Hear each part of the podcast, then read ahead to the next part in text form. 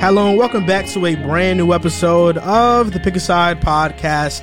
My name is Joel Moran and I'm here with River Brown, John Tortorelli, and this is now episode 177. In this episode, we are going to talk about Dillon Brooks' suspension, if Luka's ball dominance is hurting the Mavericks, what the Wolves should do with D'Angelo Russell, and breaking down potential trade destinations for Zach LaVine a quick YouTube member and Patreon shout out to Danko Hawkins, Matthew Jimenez, Kush God, River Smells Like Deer Ankles, Terry Scary, Icon No Cap Anthony, Caleb, Travis, Drews the Goat, Holmes, Nairi, your boy Nick, Pimp Chimpin, Jake the Snake, Corrupt, G Boog, Kobe, Dylan, Mason, Rivs Hair, Mad Sexy, Gentile Drew, Cade MVP, Mark, SP Horsey Shot, Jordan What, Evan, Dylan, Joel is the GOAT, Mayo, Andre, Peter, Daniel, Ben, Ruthless Rootster, Sensei Stevie, Joel B, SA Crimes, Kevin S, Eagle Dollar, Tizzy, Corey, Get Funkoed, Dylan, Playboy, Orlando, Big Chuck, Michael, Greg, Cole, Liam, T Grove 17, Tua Sucks on Car, Ryan, Epic Lankiness, It's Black Ace, Anthony, BJ, PJs, Langston, Jazzy Juice, Johannes, Dave McLaurin, Muffins, John, Sean, Burner Hoops, Court Cousins, George, Hikari, and Jay Aqua. Good old Jay Aqua. Um, It's not the same if Drew doesn't do it. yeah, and I wasn't doing it. Um, what were those uh two two names? Riv smells like deer ankles, Uh huh. And Riv's hair is mad sexy. Okay. I think you was talking about when you had braids, though. Undoubtedly. Not right now. No, no, no, right Yeah, now. not right no. now. Your hair is kind of doesn't look sexy. Yeah. Don't look like it. So right now, my Twitter's in a frenzy, which is odd territory for me. So I posted a post draft NFL 2022 power rankings, and right now it has 852 likes, mm. 333 quote tweets, 414 replies, and then 52 regular retweets. Oh, okay. Damn. Yeah. Your retweet to uh, like ratio sucks. Yeah, people are mad because people are mad about this. This is how it happened. I have to just to reiterate my power rankings. It's Bills at one, Rams two, Chargers three, Bengals four, Bucks five, Colts six, Broncos seven, Chiefs eight, nine Packers, ten Ravens, eleven Eagles, twelve Browns, thirteen Vikings, fourteen Raiders, fifteen Saints, sixteen Niners, 17 Washington, 18 Titans, 19 Jets, 20 Dolphins, 21 Cowboys, 22 Steelers, 23 Cardinals, 24 Patriots, 25 Lions, 26 Jaguars, 27 Panthers, 28 Giants, 29 Seahawks, 30 Texans, 31 Falcons, and 32 Bears. Damn. So what people are mad about, it came in waves. It four fan bases I can point out are mad about this list. The first one being the Dolphins. The Dolph- Dolphins fans are mad that I have the Jets over them. Right. They're mad about the list. Rivalry. Then Chiefs Twitter found my list and they're mad that they're under the Broncos, Colts, Where'd you have the Chiefs? eight. Oh. They're behind the Broncos, the Colts, the Bucks, Bengals, Chargers, Rams, and Bills. You have the Colts top seven? They're my sixth best team. Oh shit. Ah, yeah. Oh, okay. Yeah. You got my Eagles up there. That's all I care about. Steelers are finishing higher than 22. some people have no the Steelers are gonna suck. Some people some people have told me that the Colts are too high, but I don't think so. I mean, last year people said they were dark horse Super Bowl contenders, and then Carson Wentz wet the bed. Right. You know they have the same players. They had this. They had the most Pro Bowlers in the NFL last year.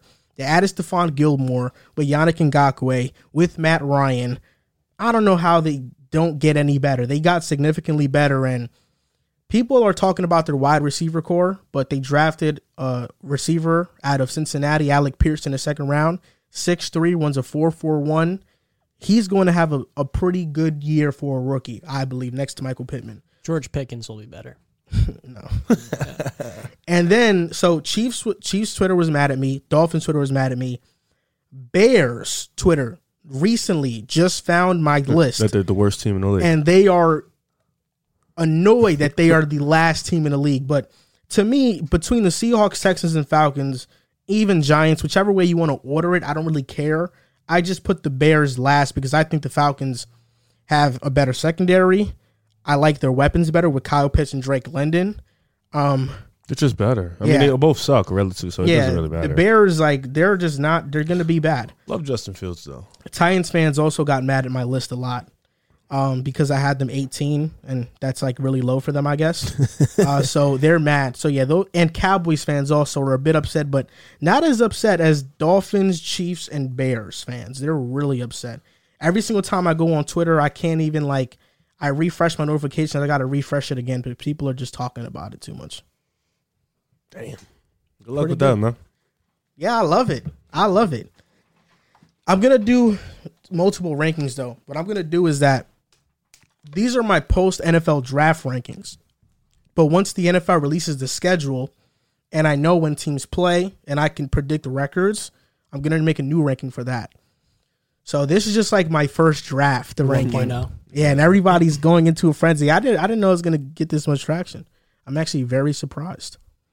But they say bad publicity is good publicity regardless. So let's get it. You nervous? You Yeah. sure? No, I'm just kind of shell shocked. You have the Steelers at 22. Oh. They're finishing. You guys suck. You guys aren't that good. They're going to finish in the playoffs. Trust. That's ridiculous. Deshaun's going to be suspended. Probably won't win the division.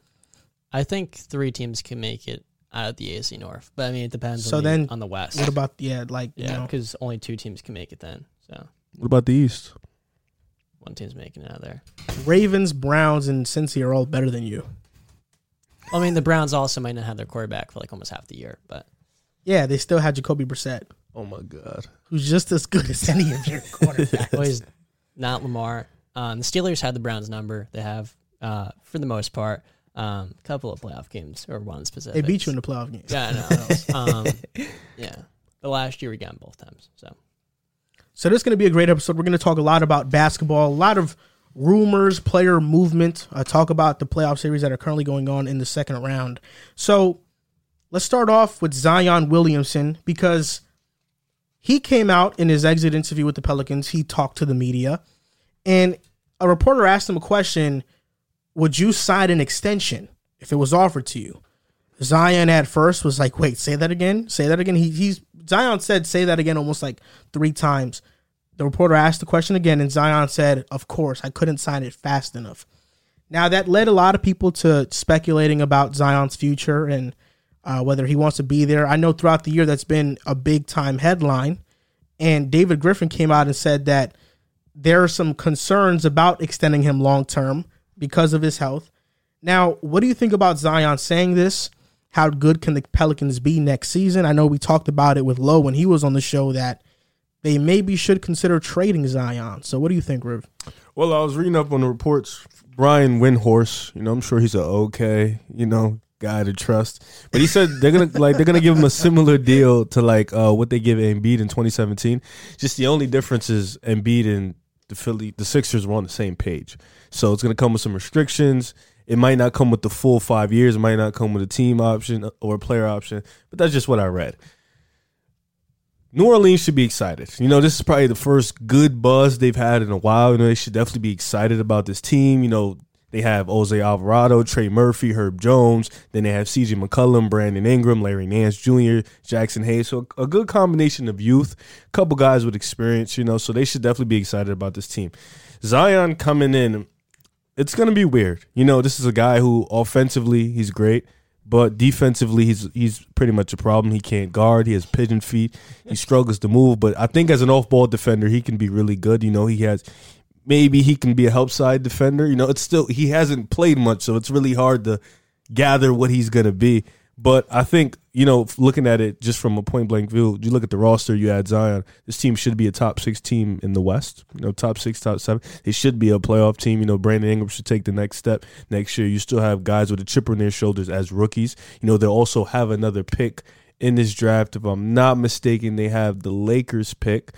So they'll They have they- see, so they'll have a they'll have they'll definitely have a pick. So that's another guy that they could bring in that's a media impact player. Or trade it and package it for a player? That who would you package with it though? Devonte Graham?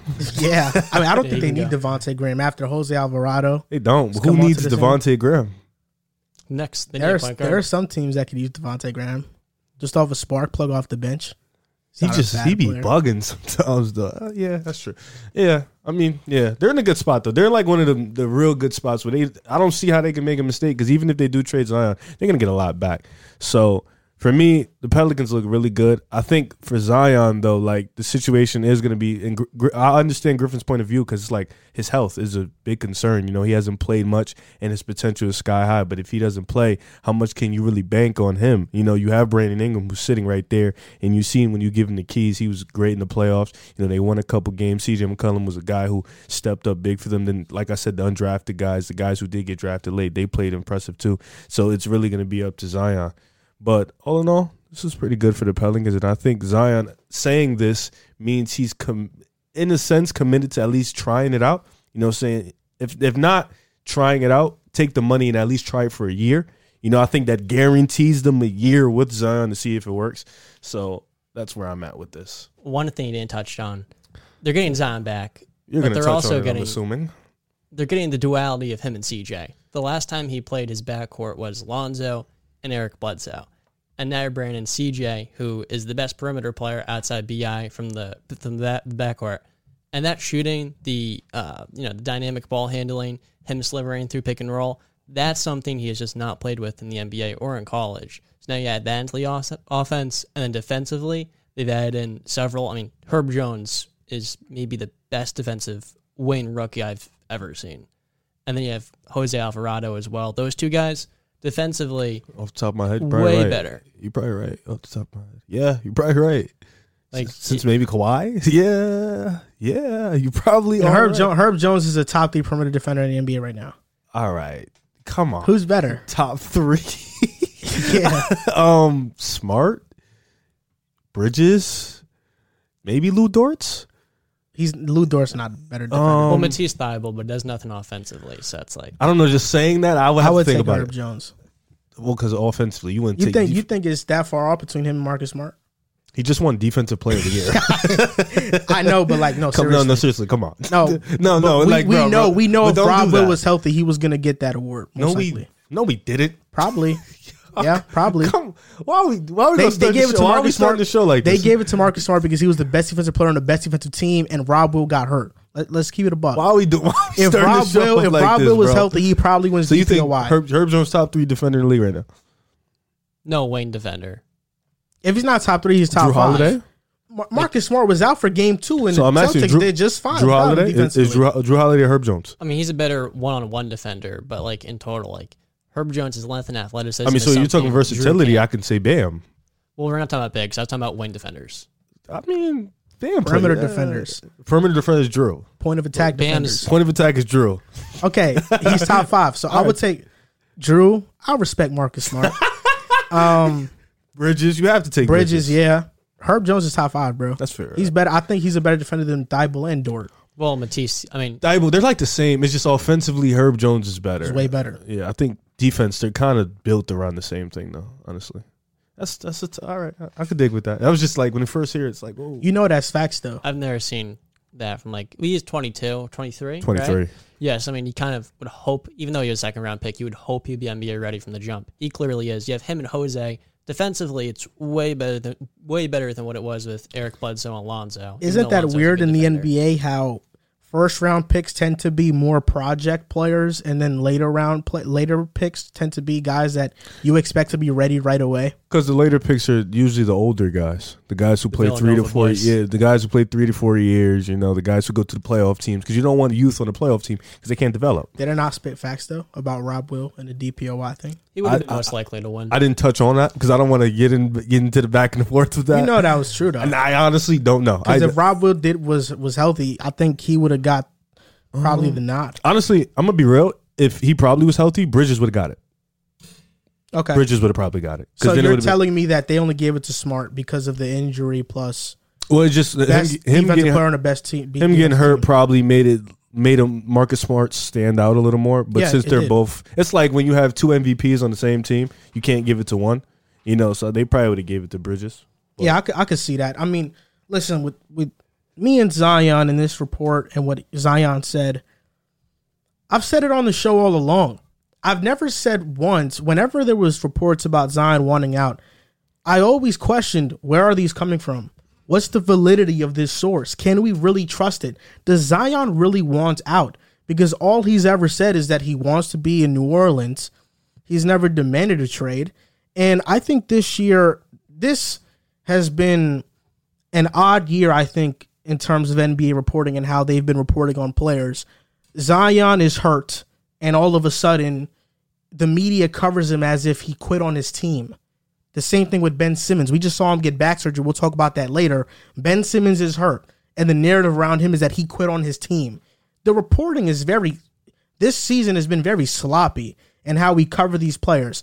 Zion was away from the team. He didn't text CJ because he was dealing with his foot injury. He was rehabbing, and usually you're not with the team when you're dealing with that sort of type of injury.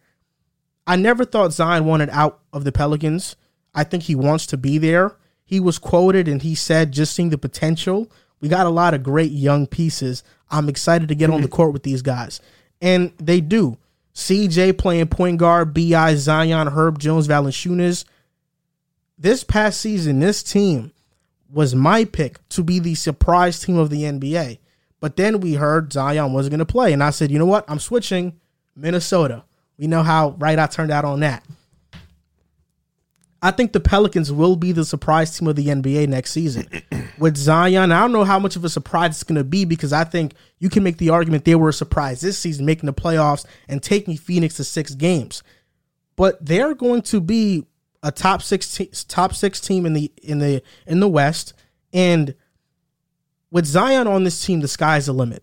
Offensively, I don't worry much about it. Zion is one of those players that can fit with anybody. He's not a ball dominant player. Stan Van Gundy played him in that role in his second season, and then he had a historic year. But as a rookie, he played off the ball and he averaged 20. I think Zion can play off the ball, on the ball. He's going to be a great roller. He's going to be a great offensive rebounder and get a lot of putback baskets. Defensively is where I worry. How is he going to fit into the culture that the Pelicans have built defensively? But I think he'll do, he'll do just fine. I mean, he's a freak athlete. He'll figure it out. It's funny because usually the freak athletes are the ones that struggle the most with defensive instincts and stuff like that. When they're the ones who should be locking up everybody, it's kind of crazy. I think Zion has the instincts though. Shot blocking, his instincts as a blocker. I think he has the wrong instincts. Honestly, I don't like shot blocking is like okay, but like I feel like on the perimeter he he really struggles like a lot, and it, it shouldn't be the case because his recovery speed is kind of crazy. But I don't know. That's that's tough. That's your sleeper team. That's the team. He struggles because his feet are slow. He's also just kind of lost a lot of the time too on that end, and he can't move well in space a lot of the time on guards. So Oh, they're big your dude. surprise team in 2023. Does that include the postseason or just the regular season, like Memphis at the gate this year, or the Knicks and the Hawks last year? You can't really predict postseason success until you see matchups. So I'll say it's a regular season surprise team. It's going to be a team. Are they really going to surprise anybody though? That's why I said I don't. I don't think they will because they already put people on notice with what they did in the playoffs, es- specifically Bi. People already see the Pelicans coming right now. Last year, nobody saw Minnesota. Uh, I'm trying to think of another team that nobody saw Memphis making this big of a jump. Nobody saw Cleveland making a playoff push. Pel- people are going to expect things out of the Pelicans, especially if Zion is healthy. But they should live up to all those expectations. A Jonas Valanciunas Zion front court defensively sounds like a nightmare. That's why I say that. That doesn't sound too awful. That Uh, does. it does. It- Why is why is Jonas Valanciunas in New Orleans right now? What happened when he was with no Jaren was like in and out of the lineup in the 2021 series against Utah, but like Jonas was barbecue chicken on defense. It's getting cooked. Him and Grayson Allen. Grayson Allen got traded to Milwaukee. What's going on with Grayson Allen right now? Jaylen Brown was cooking him in game two. Not Jaylen Brown against Gr- Grayson Allen, though. Val- Valanciunas is a weird guy to me. I don't know. I, I feel like sometimes He's a walking double double. Yeah, but I feel like sometimes in the series they tried to force him, force the ball to, to him in certain mismatches, and it just didn't work. Like it just wasn't their offense. So maybe they could package him. You know, Jaxson Hayes is DeAndre, good. DeAndre Ayton outplayed Valanciunas. oh, clearly, but, but there were games where Valanciunas was giving it to him too. Yeah. Yeah, the rebounding, obviously. Would you start Hayes at the me- five? No, he's more at four. That was where he was best this year. That's where he was at his best, but I think he's starting to develop into. Yeah, Yeah, you- It depends on that three ball, how much his, his shot develops, I would say. Yeah, I mean, I think they have a lot of lineup versatility. Nance was good at the five in spurts. A small, yeah, he was. Nance was I really mean, the good. Pelicans have a lot of options, and Valanciunas, I think he's a free agent, if not this season, next season. Next. So because of that, they have options on what to do this offseason. They have all the talent, though. I think in terms of their wings, Trey Murphy, Herb Jones, they're going to develop nicely. They already have Bi. The missing piece is is simply Zion for them to take that next step. That and I think he will be that guy for them. You know, I know everybody wants to rag on Zion, but I mean, when he played, he was historic. Would you go get a Miles Turner? I feel like Miles Turner is a name that gets brought up whenever a team's looking for a center. Because I feel like that's just like the blueprint of a defensive center that can shoot. So I always just say him, but like a type of player like him, you know, Yeah, if they can get him, I think that would be huge. because you for could them, maybe package Valanciunas in a pick, throw it at Indiana, like, hey, look, you know, we we're ready to compete. You're not. Clearly, we'll give you this pick and Valanciunas. You can free off some cap. Give us Miles. There's more picks to unload, certainly. Oh, all right, Yeah. look, beautiful. And I don't even think the Pelicans could use the first round pick they have currently, unless maybe they get Jalen Durant, J- Jalen Duren. he, he could possibly fall. Even not even him. They can get somebody else. Another. a point guard, Tata Washington. Oh God. They already have Kira Lewis. He doesn't play. Please don't get Ty Ty. Please don't. No. I think the Pelicans roster as it is now, they don't need to add another rookie. They got like eight, nine guys right now. yeah, they Unless don't they need to add another well, if they trade Devontae, they can bring up. I don't. They'll have like they'll have a lottery pick if I'm not mistaken. Yeah, they'll have a lottery pick. So, There's Charlotte's too, so they got two. oh my god, damn. so they can definitely package that for for a primetime player. Yeah. All Would you, would you bring in center. another primetime player? I mean, I'm talking about like a Miles Turner. Oh, yeah. You know, like My fault. You said primetime. I think he's. yeah, they got. They got. You They don't think he's primetime? Nah, prime time is crazy. Miles is like he's been Miles forever. They'll be good though. Pelicans are in a great position. I ain't going front. Like they're in a really great position. Yeah. Talking about player movement, Zach LaVine. I mean, no, this is near and dear to your heart as a Bulls fan. I mean, we all kind of realized they weren't going to do anything in the playoffs. You know, I'm glad you guys made it. But man, if Zach LaVine leaves Chicago, Mm. guys are in for another drought. And, you know, if I was him, I'd leave. Where'd you, where would you go? Think it's simple. I'll name the teams in a bit, but I, I think it's simple because why wouldn't he leave the Bulls? Why wouldn't he? All the reasons point towards him leaving. To where? You have DeMar DeRozan, who's 32, who just had an outlier season. This isn't the DeMar we've we've grown accustomed to over the past couple of years. He's never averaged twenty seven before. He hasn't done it in like four, five, four or five years. So this is an outlier season. Everybody around DeMar DeRozan's age, Zach LaVine looks around. Westbrook regressing, Harden regressing. DeMar's probably next. Lonzo Ball can't play a full year. He's going to at least miss half the season. Hmm. And Vucevic is a free agent after next year. So Zach LaVine's looking like there's this team really doesn't have a way up. Hmm. Because of that, let me leave in free agency. And he said, I understand the relationship I've had with AK in the in the last five years here. I hope the city understands how much I care about the Bulls. I'm going into everything open minded, but knowing how much I've enjoyed my time here. To me, it sounds like he's leaving. To where? And then he says, You guys have really had a soft spot in my heart. That's like the dagger. You know, when somebody says that to you, like, you know, you've been such a great friend to me, you kind of know it, the friendship's about to end. Zach LaVine is leaving Chicago. Where's I'm going to say that now. Where's he going? And he could take Derrick Jones Jr. with him. Okay.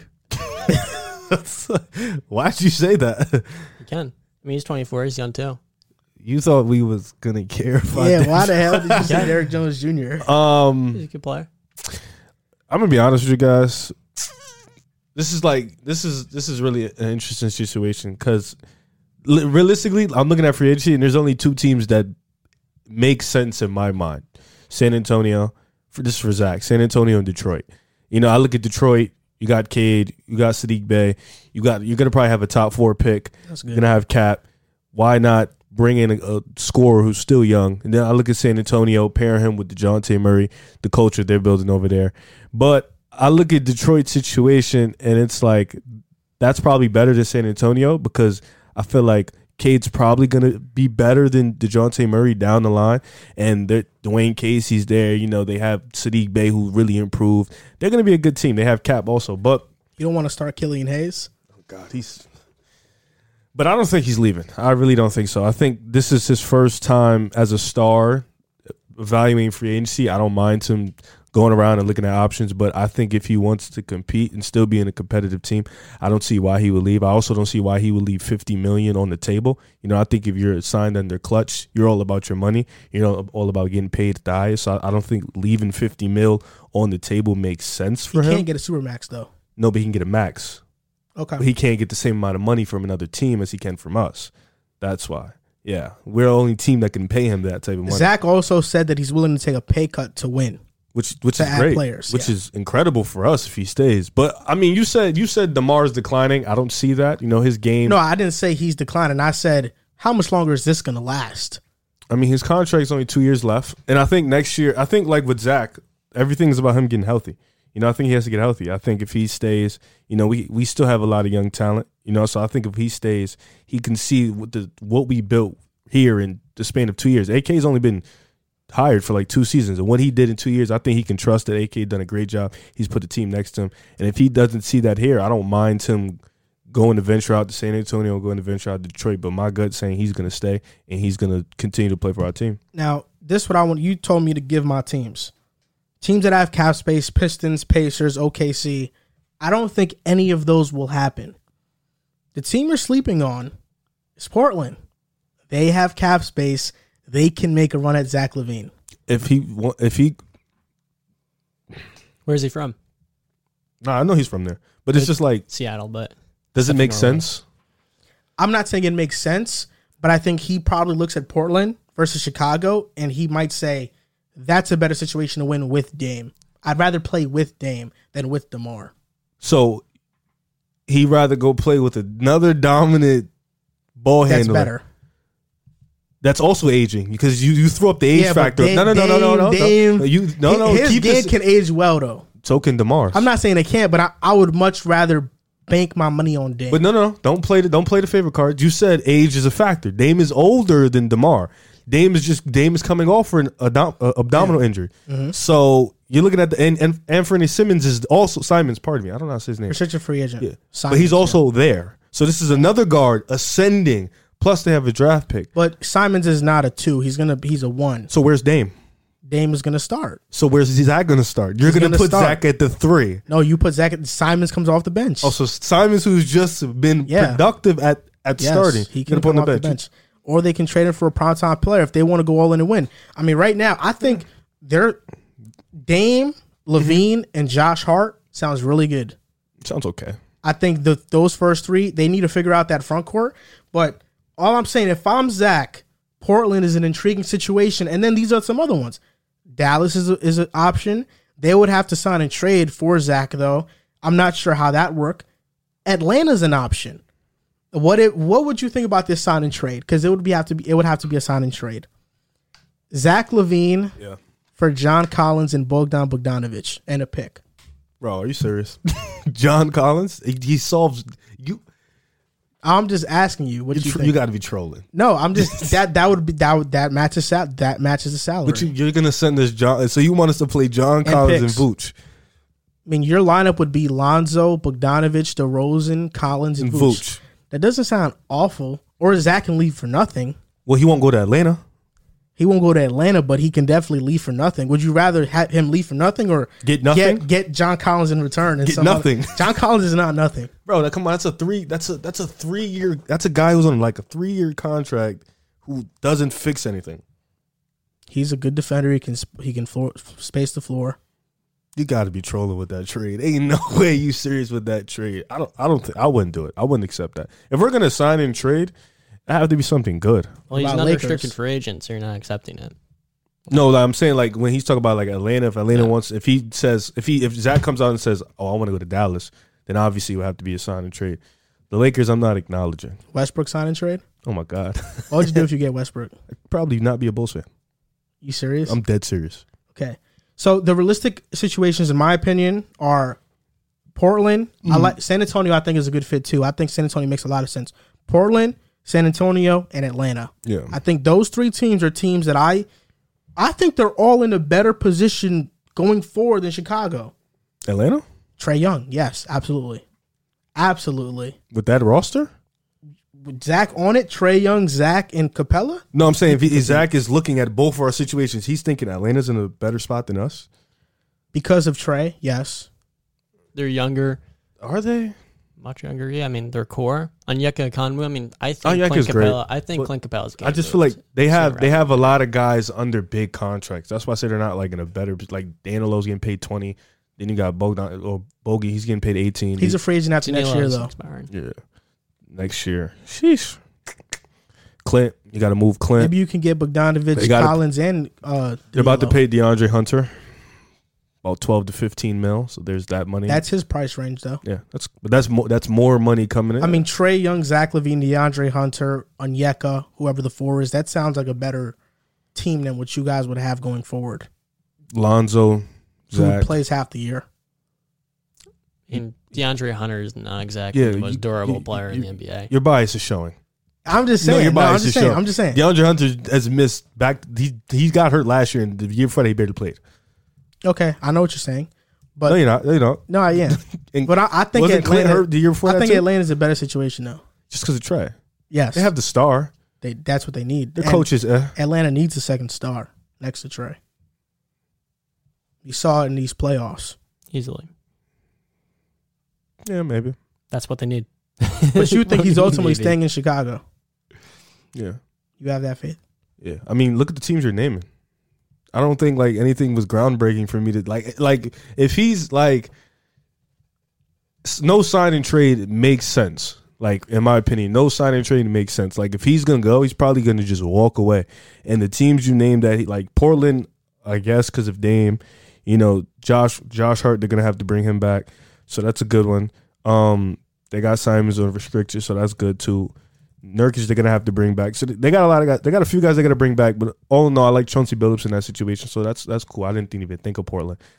And um, San Antonio, I think is a good spot too. My sleeper was Detroit, but I like all them signing trades. I don't think Dallas has anything to give us to get Zach. You know, Yeah, I don't. I don't think so either. and I think Atlanta maybe, but it would have to be like the right type of movements for us to say yeah, because they have a lot of guys on big contracts too. So it's like it's tough. You don't think a Jalen Brunson sign and trade like they could probably make make that work one way or another with Jalen, and then you throw in one of Josh Green. Um, we have four guards. I mean, he's a wing. Jalen Brunson's not a wing. What about Josh Green? No, I'm saying we have four guards. We're bringing in the fifth one. I don't know. Ah, like it's like that's what I'm saying. Like I don't. I don't know. I don't know. I think Dallas doesn't make sense here in a sign and trade. Just the players just don't make sense unless you're getting back Dinwiddie and um. Tim Hardaway Jr. Tim Hardaway. somebody else. No, I think I think he stays. I mean, if he leaves, I think Zach LaVine with Dallas though is Oh, the oh, most oh, yeah, intriguing yeah, yeah. spot, Yeah, but they don't have anything to offer up. It's, that's the biggest problem. That's the biggest barrier in this type of uh, type of deal. Listen, I love Zach. no, you don't. I I love look. I, I love seeing you hopeful this year. You know, your team was finally back on the map, and it, it was nice. I love seeing it. I'm mellow about it. hmm I love mellow. seeing it. But uh, I told you it wasn't gonna last long. I So think, it's, I think it's over this offseason. I mean, when he signs, I'll just I'm not gonna you know I'm not gonna rub it in your face. I'm not gonna be mean about it. I'm just gonna say. So I what happens you. when he comes to the Knicks? Nobody's going there, bro. I'm sorry. like nobody. What happens when we sign and trade you Julius Randle? Julius Randle? He's going to Portland. That's what will send him. You think Zach Zach LaVine? No, Julius Randle. If he's getting traded anywhere, and the Blazers are desperate, Joe Cronin, I can definitely see him trading for Julius. I Like- actually think if if I were betting, I'd pick Zach LaVine to go to Portland. If I were betting, Mm. they have the cap space. He's from Seattle. He's from the area. Playing with Dame, I think, is more intriguing than staying with DeMar DeRozan. and they also have young pieces there they can either flip for more established players, and they have they're gonna have a top draft pick in this year's draft. So imagine having a team with Dame, LaVine, Josh Hart, Banchero, with a Nurkic. What if they sign and trade Anfernee Simons to Detroit and they get Jerami Grant? I doubt it happens, but it makes sense. What if Zach wants to play in a nice weather city? He's playing Minnesota for five years or three. Well, yes, three years, and then Chicago for five years. He's living in a mansion. I don't think it matters. I don't know. He grew up in the Pacific Northwest. Like maybe you'd want to live. He's from LA. Like he lives in LA currently. okay. He lives in LA currently. During the season, I don't know. Just a thought. yeah, he lives in L- LA currently. So that's why the Lakers rumors swirled up. He But said I, he- I doubt that He said in a, one time in 2020, he said in an interview, "I would love to play for the Lakers." That's what it surfaced up. We were garbage at that time, so you know how they, you know how they do it. They try to spin it like, "Oh, Lakers trade." They have nothing, literally nothing to give us. THT and West, Westbrook. They keep trying to throw that package. That's like fifty-seven million dollars right there. THT and Westbrook. That would definitely revive the Lakers again, though. Oh yeah, undoubtedly. With LeBron, LaVine, and AD. Just got to pick up guys not named Trevor Ariza. They'll be okay. Yeah, some young wing defenders. Danny Green. Yep, God damn, I think so. It'll be in shambles. So last time, John, you were on the show, you were very critical of uh, one thing in specific that I remember, and that was the Utah Jazz's defense. I remember you saying, quote for quote, they're fundamentally broken. You were very harsh on the Utah Jazz, very passionate, very harsh, very indictive. So, um, I want to ask you, the Utah Jazz are going through a dilemma right now. they just lost in the first round. It's horrible for them. Rudy Gobert called out Mitchell. Now, what side do you lean on? Gobert or Mitchell? Neither. You don't you don't you don't like either one. Why did Danny Ainge come here? What's his plan? What's Dan? What's Danny Ainge known for? He's cold hearted. He'll trade both. We'll trade Quin Snyder too. We'll trade everyone. You can trade a coach. You can't trade. a He's coach, done it yeah. before. Yo, that's crazy. I didn't know that. Doc- I, I seen people talk about they can trade coaches. I was did- so confused. How did Doc get to LA? I thought he just wow. Danny traded him. I don't want to say he's going to do it with Quin Snyder too, but if the Lakers want to coach, and I mean, the Lakers need a lot of things, nothing is off the table. I don't know what's going to happen with Donovan, and what he wants. Ultimately, it comes down to how him and Rudy get along. And everyone deserves blame. Like the Jazz, with Donovan Mitchell being so good so early, they did not build this team with top 10 picks. Their only top 10 picks were Rudy Gay, Mike Conley, maybe somebody else. So they didn't get any Did shots. you say Rudy Gay? yeah, Rudy Gay, top five pick or top 10 pick. Yeah. Wasn't he? He Maybe was, not. but Not with Maybe Utah. not. Not with Well, that's what I'm saying. They brought them in. Oh, okay. Yeah. I was like, Yeah. fuck. I think But he was way top 10 past his pick, right? prime. Exactly. That's the point. He's coming off foot surgery. I'm talking about top 10 picks on the team. Okay, yeah, I'm sorry. So they didn't get any shots in the 2019 2018 draft to get a Luka Doncic, right? And with that, the team could only be as good as the sum of its parts. So they bring in Bojan Bogdanovic in free agency, really good move. Mike Conley, really good move, but he was 31 at the time. And I was telling you guys, I'm like, Mike Conley and Joe Ingles, both of them are older. Joe Ingles came into the training camp out of shape, was terrific last year, was not the same player this year. Mike Conley in the playoffs, did you guys see him? I he, he wasn't out there, wasn't playing well at all. Um, and now they're stuck. They gave a pretty nice extension in the 2021 offseason. This team is not going anywhere past the first round. I mean, I think it's it's done. you can you can say maybe you trade Rudy and you keep Donovan Mitchell. Just blow the entire thing up at that point. You're not getting better if you trade Rudy Gobert. You're not. It's as simple as that. And then if you trade Donovan, I mean, you're not getting better either. So it's like it's a lose lose. And what's Danny Ainge known for? Because he's running the show. He did not draft any of these players. This is the team he came in and took. Danny Ainge only does one thing, and to me, this thing's over. I mean, you talk about the Jazz not having a lot of options to draft top players. Toronto was in the same position, and Toronto found gems in Fred and Pascal, OG late.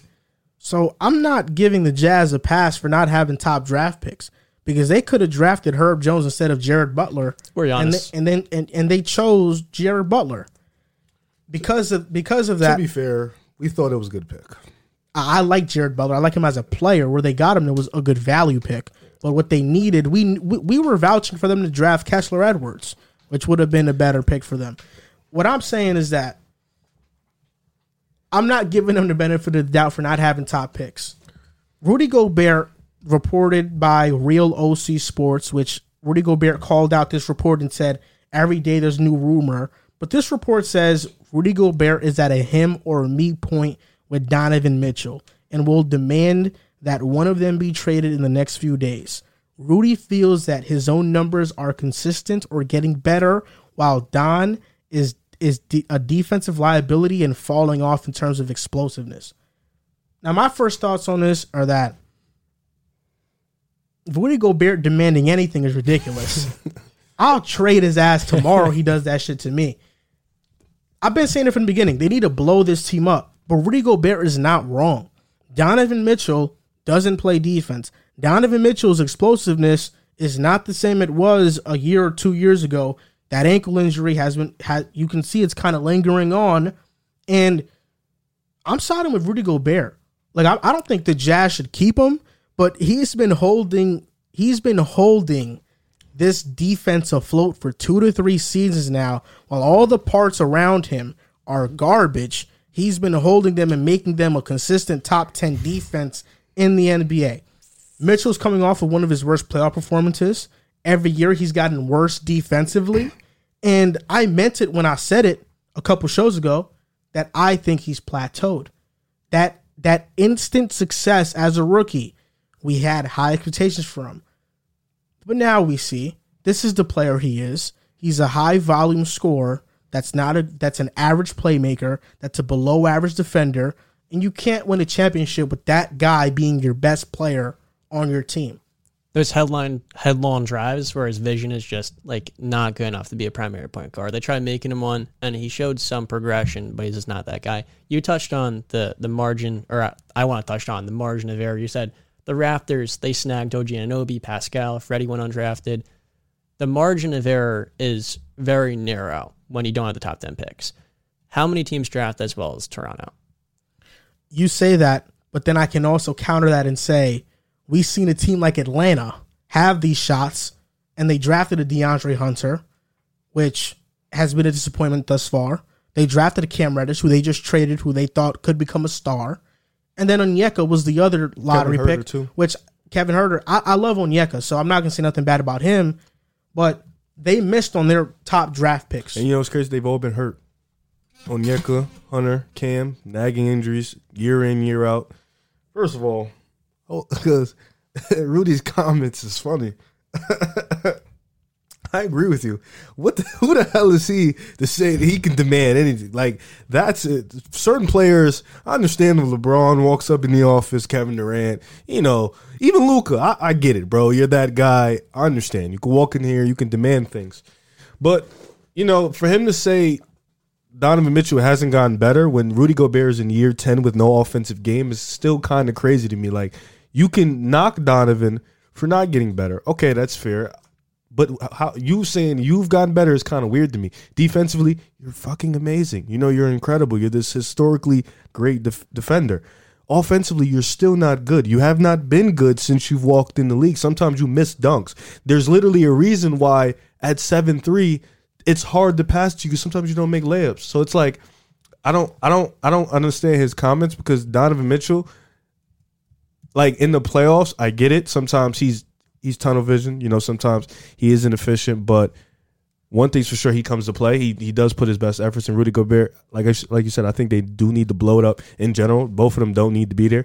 They should, you know, kill the whole thing. But it's like you're looking at Donovan, you're looking at Rudy. If you trade Rudy, can Rudy honestly get better if he leaves? Yeah, put him with Luka, Trae, one of those guys. How is he getting better though? That's I don't think he's getting You said better. Lu- if I leave, if Donovan leaves, I think he can still get better as a basketball player. You did say Rudy is a bad offensive player. He has no bag. I get that. But No, he has Jazz, no post up. Well, yeah, that's what I mean. The Jazz are the best offense in the game last season, and they built their offense around his strengths and weaknesses. So it's like, can you build an elite top one? Okay, no, I was gonna say you can. You can't build an, a top one or top three defense with Donovan, but you can because you have Rudy Gobert. Yeah, please don't. Oh, yeah. don't- Wait, what, what do you mean? I was you gonna can't say though. You can't. build a top defense around Donovan Mitchell. Well, yeah, obviously, but like Yeah. you can have him in as a starter as the number one option offensively in a top one, top three defense. The Jazz were a great offense last year I know that Rudy Gobert's rim running had a lot to do with it, but it also helped that you had 40% shooters all around the court, and what they do is shoot a ton of threes. So I'm not going to credit Rudy Gobert for making their offense so great. I think he was a big part of it, but I think he doesn't get better as a player, but his numbers get better. I think with Luka, he what is he? averages 20 and 15 He does not average twenty. He doesn't points. have a grade A Easily. playmaker. He does not average twenty points easily. Rudy Gobert would never. With Trae Young, he can average 20. No, Two, He's yeah. he's gonna. He no, he's not. How is he mm-hmm. gonna average twenty points? He averages like 17 right now. No, he doesn't. He averages 15 and 15. He's gonna average. 50, so he can't average five more points. Yo, are you serious? With Luka. you think, do you think Rudy's getting twenty? A game? yo, this yo, you guys are crazy. He's at 16. You you don't think you get to 18 or 19? He's Pretty not. easily. He's not going to be a twenty and fifteen guy. He Well, he's averages already at 16. 15 You're telling me four He's gonna be- points this is, is- a big difference. No, I'm telling you, this is what he, he's going to. This is what this is what Rudy Gobert is, bro. four points, four more points in an offense that is going to pass him the He ball had more. Ricky Rubio before, bro. He was still putting up 16 a game, bro. Ricky Rubio is not Trae Young as a passer. but he's and still a great. Rudy's Pa- best he's at- still a great passer. he's not Luka Doncic or Trae Young. He's not. No, I'm not saying he is, but he still had a great playmaker, But and he's gonna. He still puts up the regular There's numbers. a huge difference in those offensive weapons. Yes, and if you put in a vacuum, the passing of Ricky Rubio is not that far behind, but the threat, the dual threat of Luka or Trae Young is off the charts when you're going to compare it to Ricky Rubio. so you're telling me? So wait, okay. Players play up more on Luka and Trae Young in pick and roll situations, which makes lobs more open than a Rubio. Oh, I'm sorry. I thought you was gonna go uh, with Donovan. They're I- just way better offensive talents. No, I agree, but But I- Donovan I- doesn't even pass it when it's a lob opportunity. I, I just the I don't think I don't think he's gonna like he's gonna be what Clint Capela with better defense, but he's gonna put up the same exact numbers. I, I don't understand why you guys think he's gonna put up twenty points a game. That's kind of ridiculous. I don't I don't- 20 and 15 His is strength not offensively is as a vertical threat. You pair him with one of those lob throwers. Yeah. I mean, he can easily get to 18 or 19 a game, which isn't 20, but it's right there. I mean, I don't see it. I really don't. I think he's gonna be fifteen and fifteen for his life. Like I don't. Maybe uh, I don't know. He can get a few more points. I don't think so, bro. I really. I don't. I don't. I don't think so. What is he? Thirty years old? Thirty? Rudy Gobert? He's gonna 29, turn, yeah, yeah. he's going to turn 30. Yep. I don't see it. Fifteen and fifteen. He got to show me. That's that's something he's just realistically got to show me. And I get it. Trae Young and Luka, Or universal LaMelo Ball, too, I didn't. But yeah, him, he would be in that Okay, category. yeah. Yeah. Trae Young, Lamelo, uh, Luka, universal pass- passers. Twenty and fifteen from Rudy just looks off, but maybe. I mean, I mean, it depends how good the team is. well, they would have to. You know, like you guys are saying, you you guys are just It's like thrusting. DeAndre Ayton hasn't averaged 20 yet in his career, but he can average 20. He's also much younger, and he has I know, a, he has a but better, I'm, he what has I'm a better saying, offensive. what I'm saying than, is that uh, DeAndre Ayton hasn't averaged 20 because he's playing with multiple players that can score and that do score. You have Chris Paul, D Book, Cam Johnson off the bench, Mikal Bridges, can, yeah, but yeah. Jake, like they all take shots. but you can also give it to Ayton and trust that he can go get a bucket. No, I know, I Oh, know, okay. I know. What, I, what, I, what I'm just saying is that if you, if Rudy Gobert Well, is thrust into Atlanta and he, to be fair- and it's a one-two punch, You can't just well. To be fair, Rudy's also getting paid forty plus, so this isn't just a thrust guy into. This is you're giving up a lot to get a Rudy Gobert type of player. We're aware. So or you're- just you're giving up a gutting, giving up contracts which is a lot because they can Atlanta, they can real Atlanta can realistically. do what? All their guys are contracts. Danilo Gallinari is getting 20 mil. They're not good. Okay, throw another guy. So Danilo, Uh-huh. and then they can throw in a John Collins, Boyan Bogdanovich, 18 million. Bogdanovich. so them They three. can throw in That's, Gallo, Bogdanovich, you would give. Okay, so that's their three guys. or they can- they can actually just give up Gallo and Capela for a Gobert, and add to match the contracts. I think it would. No, it won't. Why not? That's Capela's only making like 41. 18 mil. Why would Utah do that? Utah do it because Gallo and Utah because Utah isn't. A, You're literally is- getting a lesser version of Rudy Gobert. no, I know, but it's not forever. What I'm basically saying is I think John Collins would have to be That's not that. like I'm just I'm just But Rudy trying. I'm is. just talking about contracts. I don't think Atlanta's going to give up John Collins from Rudy, bro. I don't think that's happening. Because then what happens to Capela? I think Capela would have to be in the deal, and they'd probably ship out Capela to another. It would be a three team deal. They're shipping out Capela to another team, and then Utah just gets draft picks. But they can make it work contract wise with a deal like that. Oh, totally. Yeah. So that's what, What I'm about, saying. what about um um what about who? no, never mind.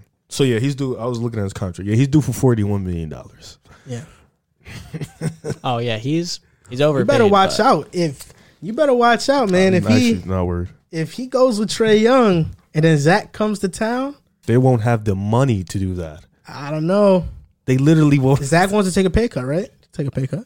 They don't have money to even get a pay cut. Go to Atlanta. That would have to be. That would have to be like two signing trades. I don't like. I don't know. I feel like both guys deserve blame. Well, everybody. Mike Conley was garbage. Um, yeah, everybody deserves blame. Mike Conley was horrible. Yeah, he he traveled at the end of one of the games. It was really bad. He looked. I mean, the on that entire play. team was horrible. They couldn't guard anybody. And their offense is what lost in the series in the end. Their league leading offense because their Oh, defense because was awful. the that was a great deal. play call by Quin Snyder. Bogut just missed the three, like it was Yeah. wide open. That was the thing with Jared Butler too. Like Quin Snyder didn't play him. I was like, can I like see what Jared Butler looked like? He had one of his like really good uh game. I think it was like some point in March or February, and Quin Snyder like didn't play him after that. I was like, bro, just try him. He was never did. celebrating on the bench. Yeah, I saw like when they were in the huddle and it was heated, he was actually just laughing and chilling.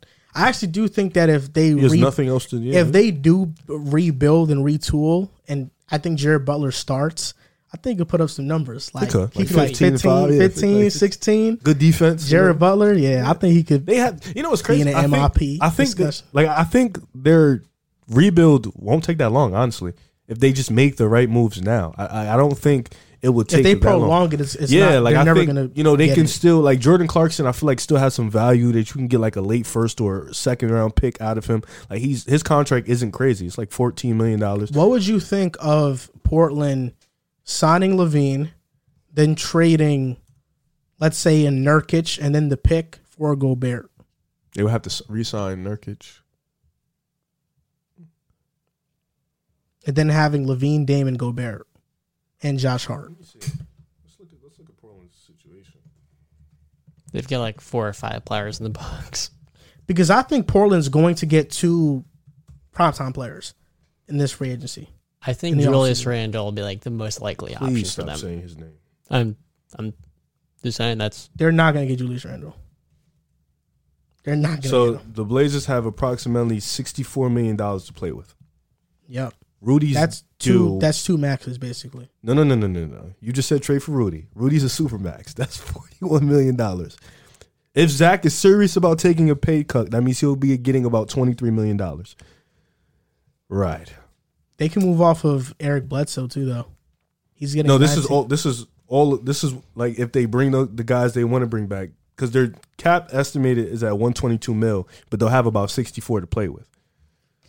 So if they get Rudy, you know he cuts that damn near a half, and then if Zach is serious about a pay cut, you'll get about twenty-four million dollars. Yeah, I think Portland is in the best position to make serious moves this offseason and then be back in the mix of things in the playoffs next year. I still don't get exactly why Zach would want to go to Portland, but You don't think it's better than Chicago? I mean, would you rather as you. Would you rather leave Chicago, which is a much bigger market, for Portland with you don't know who the GM's going to be, no idea. Um, you don't know how good the coach is. You may like Chauncey Billups, but I mean, like Billy Donovan's like one of the better coaches I would say in the NBA. You at least know with him. I really don't see it. And you're playing in a much harder conference. I mean, he spent his first three years in Minnesota where that was tough. Why would he want to go back? You know? Ask this guy. I think Portland sounds better. Yeah, look, see, Yeah, poor. I, yeah, I mean, sure, Chicago, yeah, they had a good run this year, but teams are good, are, are bouncing back. Like Sure, the what? Knicks are going to bounce back. It's nothing against Portland. I've never been there, but I don't know The why what? he would want to go there. the what? The Knicks, How are you bouncing back? we're going to make the playoffs this upcoming season. Yeah. Okay. Okay, RJ Barrett, year four. All right. You saw what he did in the second half of the season. Oh, you saw You how know we what they call competed that? against teams like Miami. Do you know what they call that? delusion. No, we call that Empty calories. no, we call that improvement. Empty calories doesn't exist, bro. That doesn't exist. RJ Barrett was efficient and he was doing it. 24 points. Put some respect on RJ Barrett's name. I know you're not a big RJ fan, but put some respect on his name. I like RJ. Put some respect on him. And we got Quentin Grimes too. And he might be traded, so we'll see. I mean, what if we trade for a prop? You never know. I'm just saying, I don't think Chicago, the outlook on them isn't, I'm not too high on their outlook. That's not me being a Chicago hater. What if they try to go for Anthony Davis? The Bulls or the Yeah. Knicks? The Bulls, not the Knicks. How would they go for Anthony Davis? Nikola Vucevic's expiring contract. You throw in Coby White because maybe they don't want to pay Coby White. and you think the Lakers with Anthony with LeBron James are going to do it? I doubt it. Uh, I've seen some pretty stupid stuff from them. So You think LeBron? I mean, LeBron has to co-sign every move they make. You Yeah. think he's going to be like, yes, trade AD for Didn't- Vucevic and Coby White? didn't LeBron kind of force their hand to trade for Russell Westbrook when it really wasn't going to fit at all? Right? okay, but do you think that he's going to trade AD for Vucevic? I, didn't mean, say it. if- He said it. If Rob Pelinka You know, wants to it, they're- take you know they're not going to do own it. They're not going to do it. If Rob Pelinka sees do LeBron, hey, maybe he wants to leave, and he I don't try know. to take I mean, matters into I'm his still confused in the Portland thing, but it's a nice place, nice area. I You think know, Portland has a lot of a lot of what. room to make moves, I don't. I don't think their position is uh, like. and I- Dame wants to stay in you- Portland. you're, look- you're looking at a team that you're looking at a conference that seven teams are automatically better than you, even if you get Zach. Not really. What if you get Jabari Smith?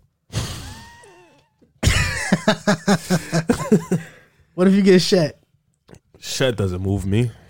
He probably. Uh, Chet doesn't move you, but Paolo does.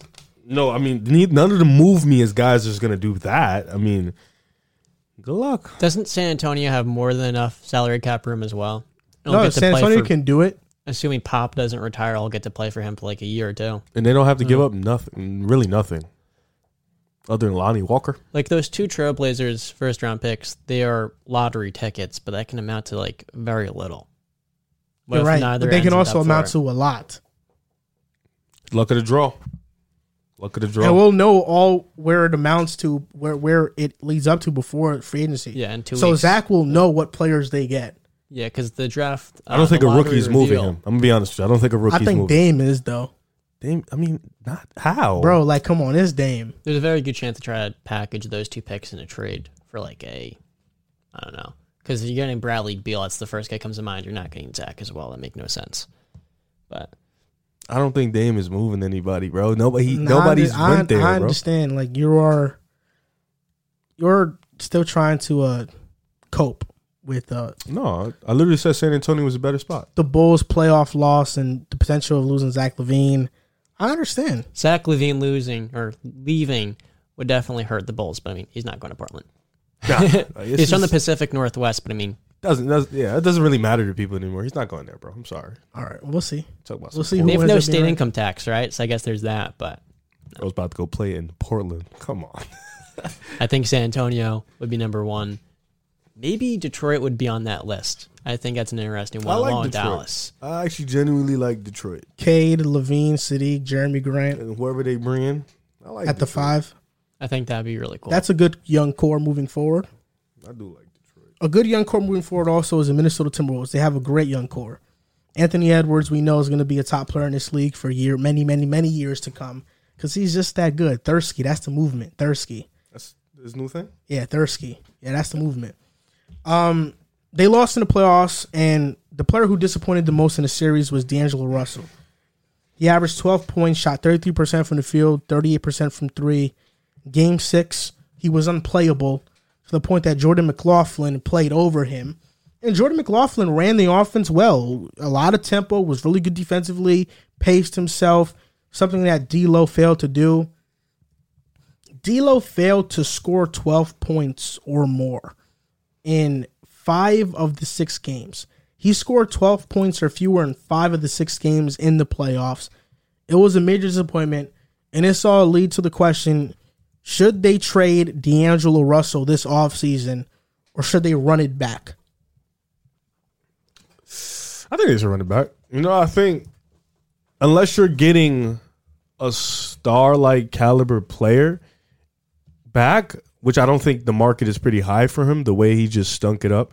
I don't really see why you should trade him. You know, I think coming off a year where they finally made the playoffs, it's been a long time, you know, since the Jimmy Butler era. And even then it hasn't been consistent. You kind of want to keep the same the, you kind of want to keep the same consistent culture in there for right now, just to build up that winning mentality. You know, build up that edge in the locker room. And plus, he's Cat's best friend. You know, I think you want to keep ha- Cat happy right now, and that's the first step in keeping Cat in town. You know, I think they had a good year.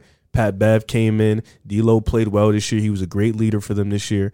He did his job as a point guard in the regular season. I think in the playoffs, obviously, he didn't play too good. You know, he was pretty shitty, but in the same sense, they made the series competitive. So you know, you look at it from that lens. If D'Lo plays a little bit better, then maybe we win the series. You know, maybe if we don't stink it up and choke three games, maybe we win the series. Because I know D'Lo played horrible, I know, but it wasn't just him who was blowing those leads too. So you got to kind of look at it as a whole. Like, yeah, D'Lo was bad, but we was bad in general too in a lot of those moments. So I think D'Lo should definitely give it, give it another year in the sense where if you're not like obviously like I don't want to say a name that's like kind of like I don't know if you're not getting like an all star type of player. Like I don't see getting two role players how that's really gonna do anything for you. The team is clear. It's Ant's team. It's Cat's team moving forward. This is Chris Finch's first year in the playoffs. He's made mistakes. D'Lo, this is only his second time in the playoffs. He's still young in that regard. This is only Cat's second time. So this there's still a young team in that regard of making the playoffs. So I think he should stay, give it a whole nother run. And, you know, I'm comfortable with the team they have right now. You know, they could obviously get a few more guys on the bench, but I think overall this team should bring back the guys they have, keep building that culture, and just make it consistent, and then worry about the rest later. Minnesota's at an inflection point. They have not been good for a very long time. They made the playoffs in 2019, very forgettable series.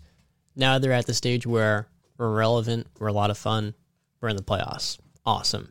That's step one. Step two is how do you take it to the next level? That's what so many teams struggle with. The Jazz, they've been so much fun the regular season, really competitive, pretty good team. But I mean, you become disappointing after two, three years, even in this case, disappointing playoff exit because they literally could have been a number two seed and they choked several games they absolutely should have won. And holistically, it was not just D'Angelo Russell. Karl-Anthony Towns. I was talking before, can you build Donovan Mitchell an elite defense around him? Can you build an elite defense around Karl-Anthony Towns as your center? I highly, highly doubt that because whatever you do with them, no matter what Chris Finch tried, was not going to fully work. And against the, the the Grizzlies, he was in many cases just absolute barbecue chicken. And then, of course, the the icing on the cake was D'Lo just offensively not being that guy. He wasn't the the reliable guard you can go to late in games. There was I don't know what game it was that they lost, but late he had Desmond Bane on him, I and he remember, he took bricked. the controlled, uh, not even a controlled fadeaway. It was the was bad. turnaround Kobe shot, and I wanted this, you know, that, that's bad. I never want to see him take that shot again. Um, and he's so limited. Like, is D'Angelo Russell a top twenty point guard? What Is he? top twenty? There's a lot of good point guards in the He game. is a I think he's top twenty. I thought you We're were gonna gonna say a have to- number like top. T- name me twenty right now. We do that. We do Let that me on pull the up show. the NBA standing Name so I twenty can. right now because that was insane. There's a lot of good point guards today. Okay, so Kyle Lowry, the here number one seed, Kyle Lowry or D'Angelo Russell.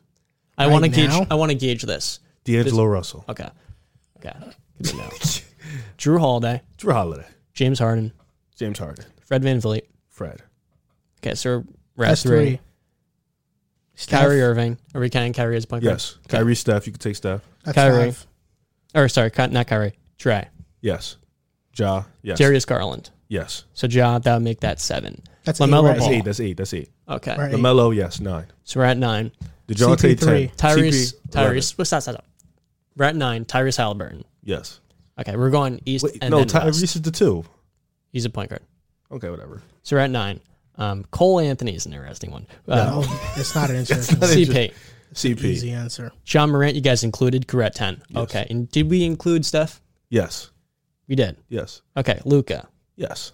Donovan Mitchell's technically a point guard. No, he's not. He's a Now two. you're cheating. He plays point guard. No, he, no. He's a Conley two plays the guard. one. Don't so cheat. so. Okay. Jamal Murray. Jamal. Okay. We're at fourteen. We're at 14. DeJounte Murray. Okay. Russell Westbrook. No. Okay. De'Aaron Fox. De'Aaron Fox. Next. How you No, gonna that's just- actually close. Ah, okay. It's not as simple That's as you think Debate it is. column. Damian Lillard. Dame. Anfernee Simons. D'Lo. D'Lo. Josh Giddey. D'Lo. D'Lo. I don't. Don't add rookies. Don't add rookies to the list. So we can't include Cade? All right, add rookies to the list. I mean, he can add. They're just, they're not. He's, they're not better than him. yeah, so- Cade, uh, Cade next year will be better. easily. No, I know, but Cade is he a And what one? Is he a number- two? What are we counting Cade as? Point guard. You want to count him as one? And what number are we at? Because I kind of stopped at 16. 16. Well, we didn't include Cade. Um, if we're including Dame him. would make and we 17. didn't we did not include Dejounte in that 16. So that's 18. Okay. And then I didn't mention SGA, your man. 19. And then Kevin Porter Jr. is the last one. No. What the hell? Yeah, D'Lo's better. So it's debatable with the Fox. Fox So is, basically, Damn. 18th or 19th best starting point guard in the game. that's fair. Are you really getting that excited over it? Because he's 25. He's not very young anymore. He's been in the league for seven. Bro, eight he's years. 25. That's very young. Well, yeah, but I mean, he's been in the league seven or eight mean. years. Seven or eight years in the league is a long time. It is. Yeah, but he's like not. The prime is 27 to 32. But I think he'll be He's been in the league since he was 19. yeah, he'll be Yeah, but he's he's a player that's going to average consistently 20 to 22 and 20 to 22 points per game and seven assists. He'll probably be an 18, 19 guy from now on. I don't know. It He depends can't on score the situation. Well, Ant's Inside gonna the arc. probably It depends on the, it depends on the situation. I mean, what's your point here? yeah, meanie. This is like the most volatile backcourt in basketball. And if you're trying to build a contender, if you're Minnesota, number one, they don't know who their uh, their GM is going to be next year. When, right now, it's Sachin Gupta. Um, maybe they have him long term. I have no idea. But ultimately, if you're trying to contend, you can't right now with D'Angelo Russell and Anthony Edwards.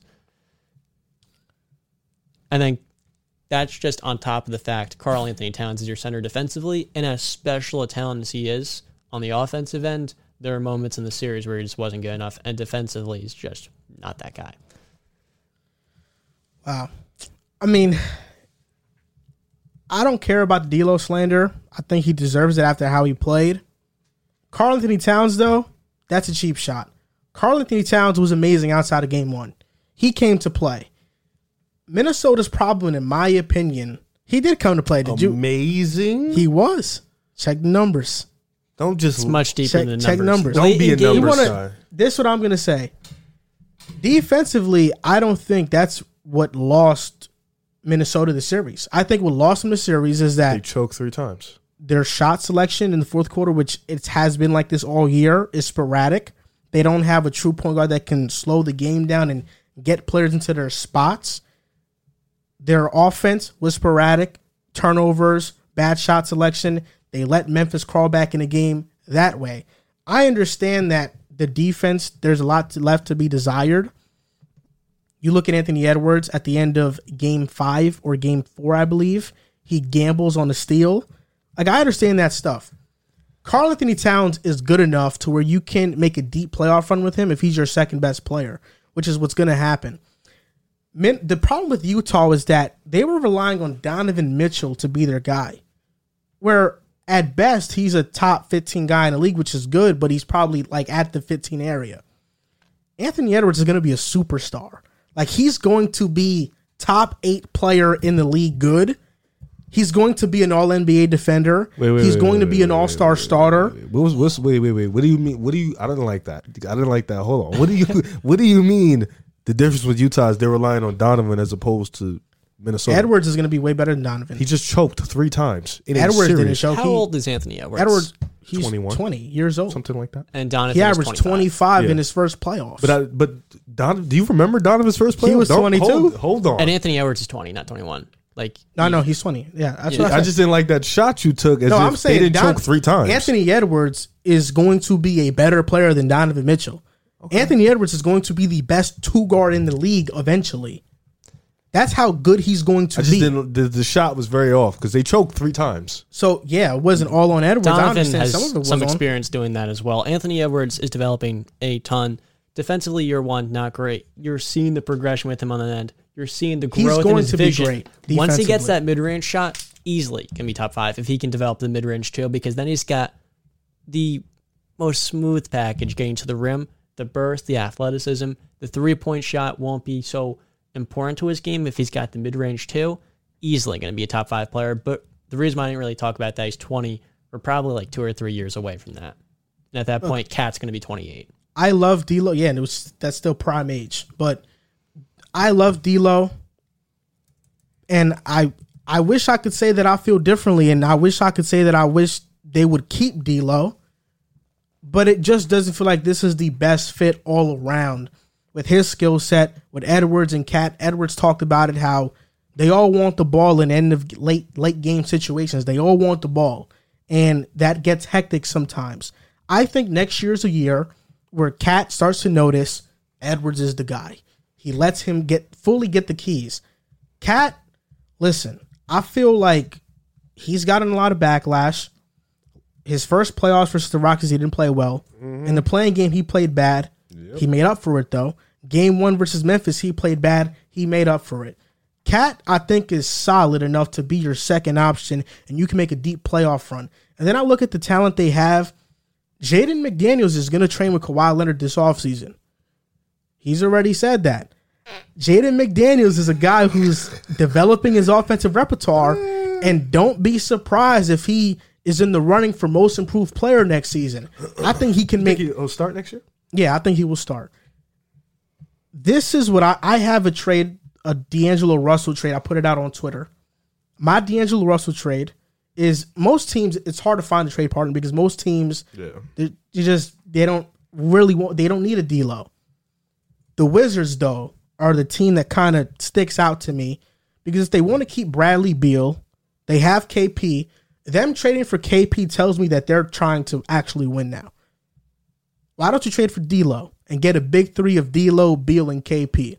It's great because they have No. no, No, ambitions. no, no, they no, can no, just no, be no, no, as no. mediocre Why- as possible. Joel.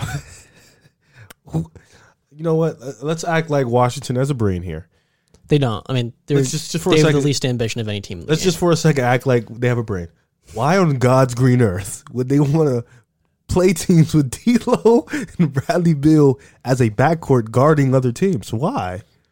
I'm not saying they want it, but I'm saying this is a trade package that can make sense. For who? It can make sense for both teams. I mean, D'Lo definitely gets they they are a playoff team with D'Lo, Beal, and KP. they're not. Um, They, yes, they are. Not yes, in the they East, are. bro. I don't Nah, think they the are. East- They are. They are. Look who was just a playing team. If they're healthy, they are. And Bradley Beal showed he can play defense. And D'Lo, D'Lo made leaps defensively this year. You're not let's not like he was a liability. He was you're not. with Pat Bev and Jarred Vanderbilt. no, but no, and, and D- Edwards. D'Lo was a main catalyst for the communication on defense, and he Yeah, played yeah, well yeah, defensively. It's. Oh, I'm, not- oh, it's- I'm just it's- saying. he's a good communicator with good defenders. But can I team. finish my trade package? The trade package is D'Lo to Washington, and Minnesota in return gets Kuzma and KCP. I think for Minnesota it makes a lot of sense. You now start Pat Bev Edwards. I think McDaniel starts next season.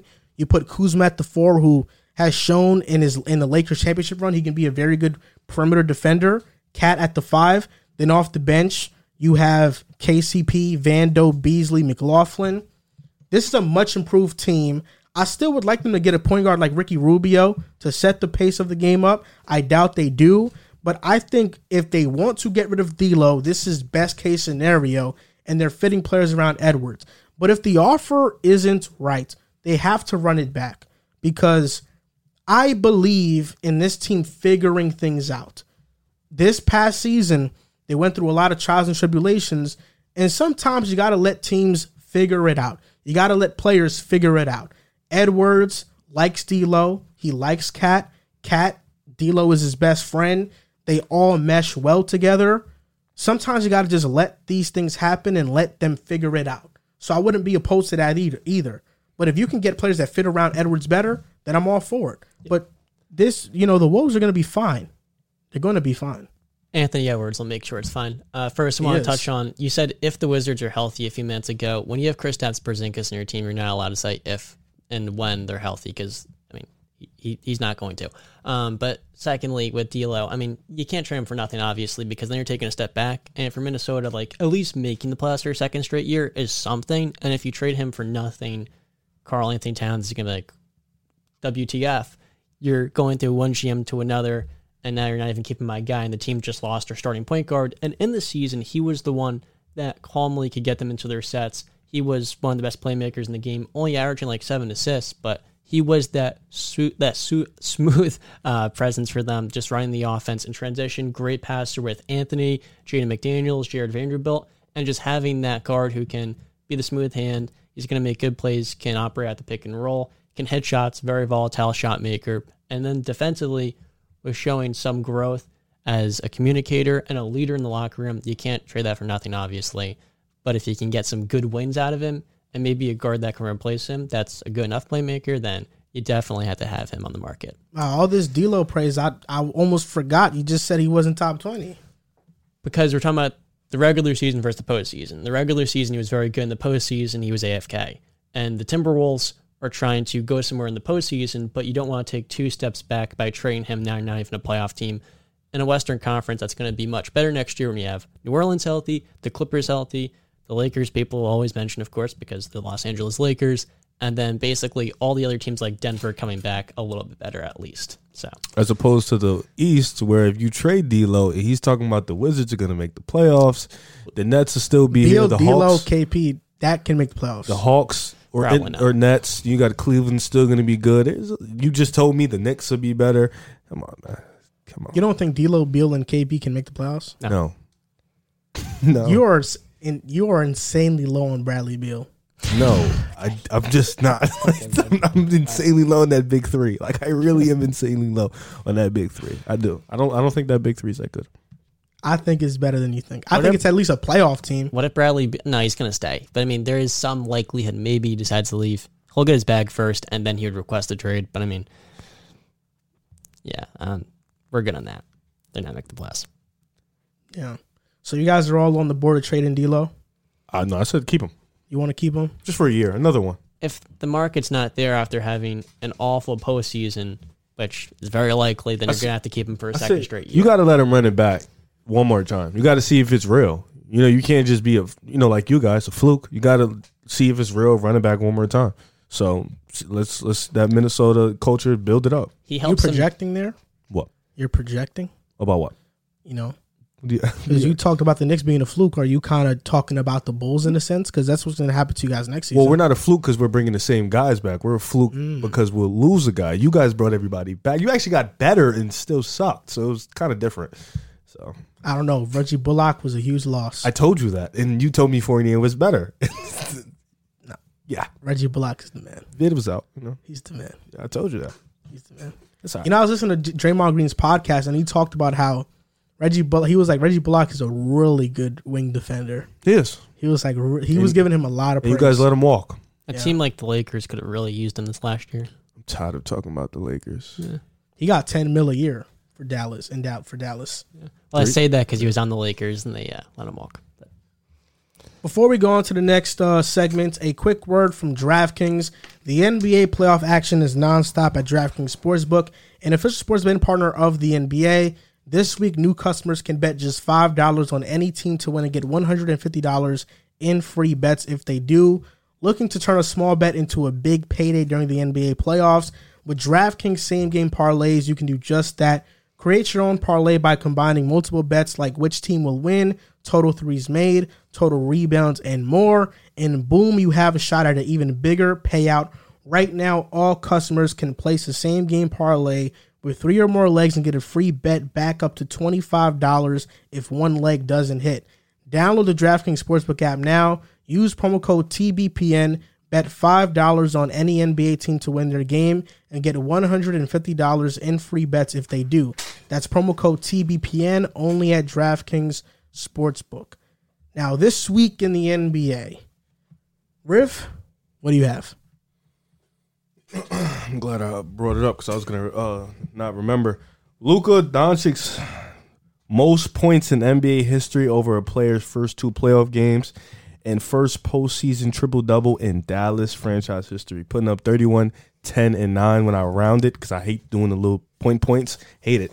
Luka's been amazing. You know, Luka has tried to put the team on his back. You know, he's tried to definitely will them. And people thought this would be a more competitive series in the first two games. Well, not me, but, you know, other people. They thought this would be a more competitive series because, you know, Dallas beating Utah, people, I guess, kind of overrated them a little bit because they played better without, um, I mean, pardon me, they played great without Luka and they looked impressive. Jalen Brunson looked like a star, but they've kind of been hit with a little bit of a jam right now. Two down two games to back to Dallas, but shout out to Luka though. That's an impressive feat.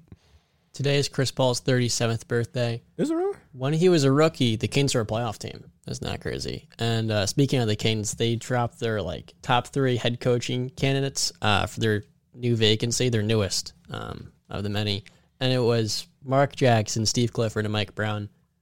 What's your guys' top three in that order? Mike Brown, Mark, Mark Jackson, Jackson. Steve Clifford. Mark I like- Jackson is one. I like Mike. I think Mike Brown should be number one. Steve Clifford, I just don't think it's a good setup for him. In part Mike Brown because better not leave Golden State. yeah, like why would you want to leave the Warriors to go to the Kings? Like Why do stability. you think Mike Brown is over Mark Jackson? Okay, so Mark Mark Jackson has three years of coaching experience, and he hasn't coached since LeBron was in Miami. It's been a very long time. He's been around the game. Uh, it's kind of like Jon Gruden, where he's been away from coaching and he's been in the booth, and he's got a great job there. I get he wouldn't want to be an assistant coach, but he hasn't gotten any reps to improve as a coach. And more importantly, he may be a good coach, but you're the Kings, what are you trying to do? End this playoff drought or find stability and structure as a as a franchise? Which one, or both? Both. Okay. Combination of both. But what's more important? Structure and stability, long term. Structure and stability. By hiring Mark Jackson, who many people in management just absolutely hated, was hard to get along with. The Splash Brothers may like him, and so does they loved him. He inspired hope and belief into a franchise that, like the Kings, made the playoffs one time in like 17, 18 years. Things are horrible in Golden State, and he was the one that got the tide turning. But if the Kings, you've went through George Karl, Hall of Fame head coach, Dave Joerger, really good coach, did a great job there, pretty good job in Memphis, and Michael Malone. Malone, they just inexplicably fired. Karl, their franchise player, absolutely hated. He hated him. And Joerger management hated, or he, let me repeat, management, he was trying to overtake because Vlade Divac have never been NBA GM in the first place. And he was thinking I could kind of eventually become the GM, so on and so forth. Maybe like Brad Stevens in Boston. Right. And um, ultimately, he was fired because of that lack of stability. So the name, it sounds great. George Karl sounded great too, but you're trying to find stability, somebody that can kind of change the culture and the narrative. Chris Finch. Chris Finch was a guy they're pretty high on. The difference is Mark Jackson, he could be a really good coach. But He why proven he is? Joel, it's been a very long time since he was a head coach. What about long Mike time. Brown? It's been since 2009. But He's been a Mike defensive Brown- coach for Mike, the past five, six years, though. a lot But of he said head coach True. a lot of Number coaching. one seed, though, baby. with LeBron. All right. Well, Tyler Lue was getting the same flack. And then I he- know, but like, come on, that was a trash Cavs roster. Hey, man, they were defensively great. Mike Brown's a great defensive coach. so much of coaching is player relationships. And when you look at Mike Brown, he's been to so many different places Cleveland, LA, Golden State. He's had different positions in different eras of the Warriors. You have the 2019 team that went to the finals, 2020, they're awful. 2021, they're kind of in between. They're trending toward contention, which they're in right now. He's seen so many different walks of NBA basketball. Mark Jackson is not in an NBA. Like 2014 was the last time he was in a locker room. That's a real. That's almost a decade. You realize that, right? And now you expect him to change in his 50s, right? He's in his 50s entirely for a place that has no structure, no stability, Total group of new guys, too.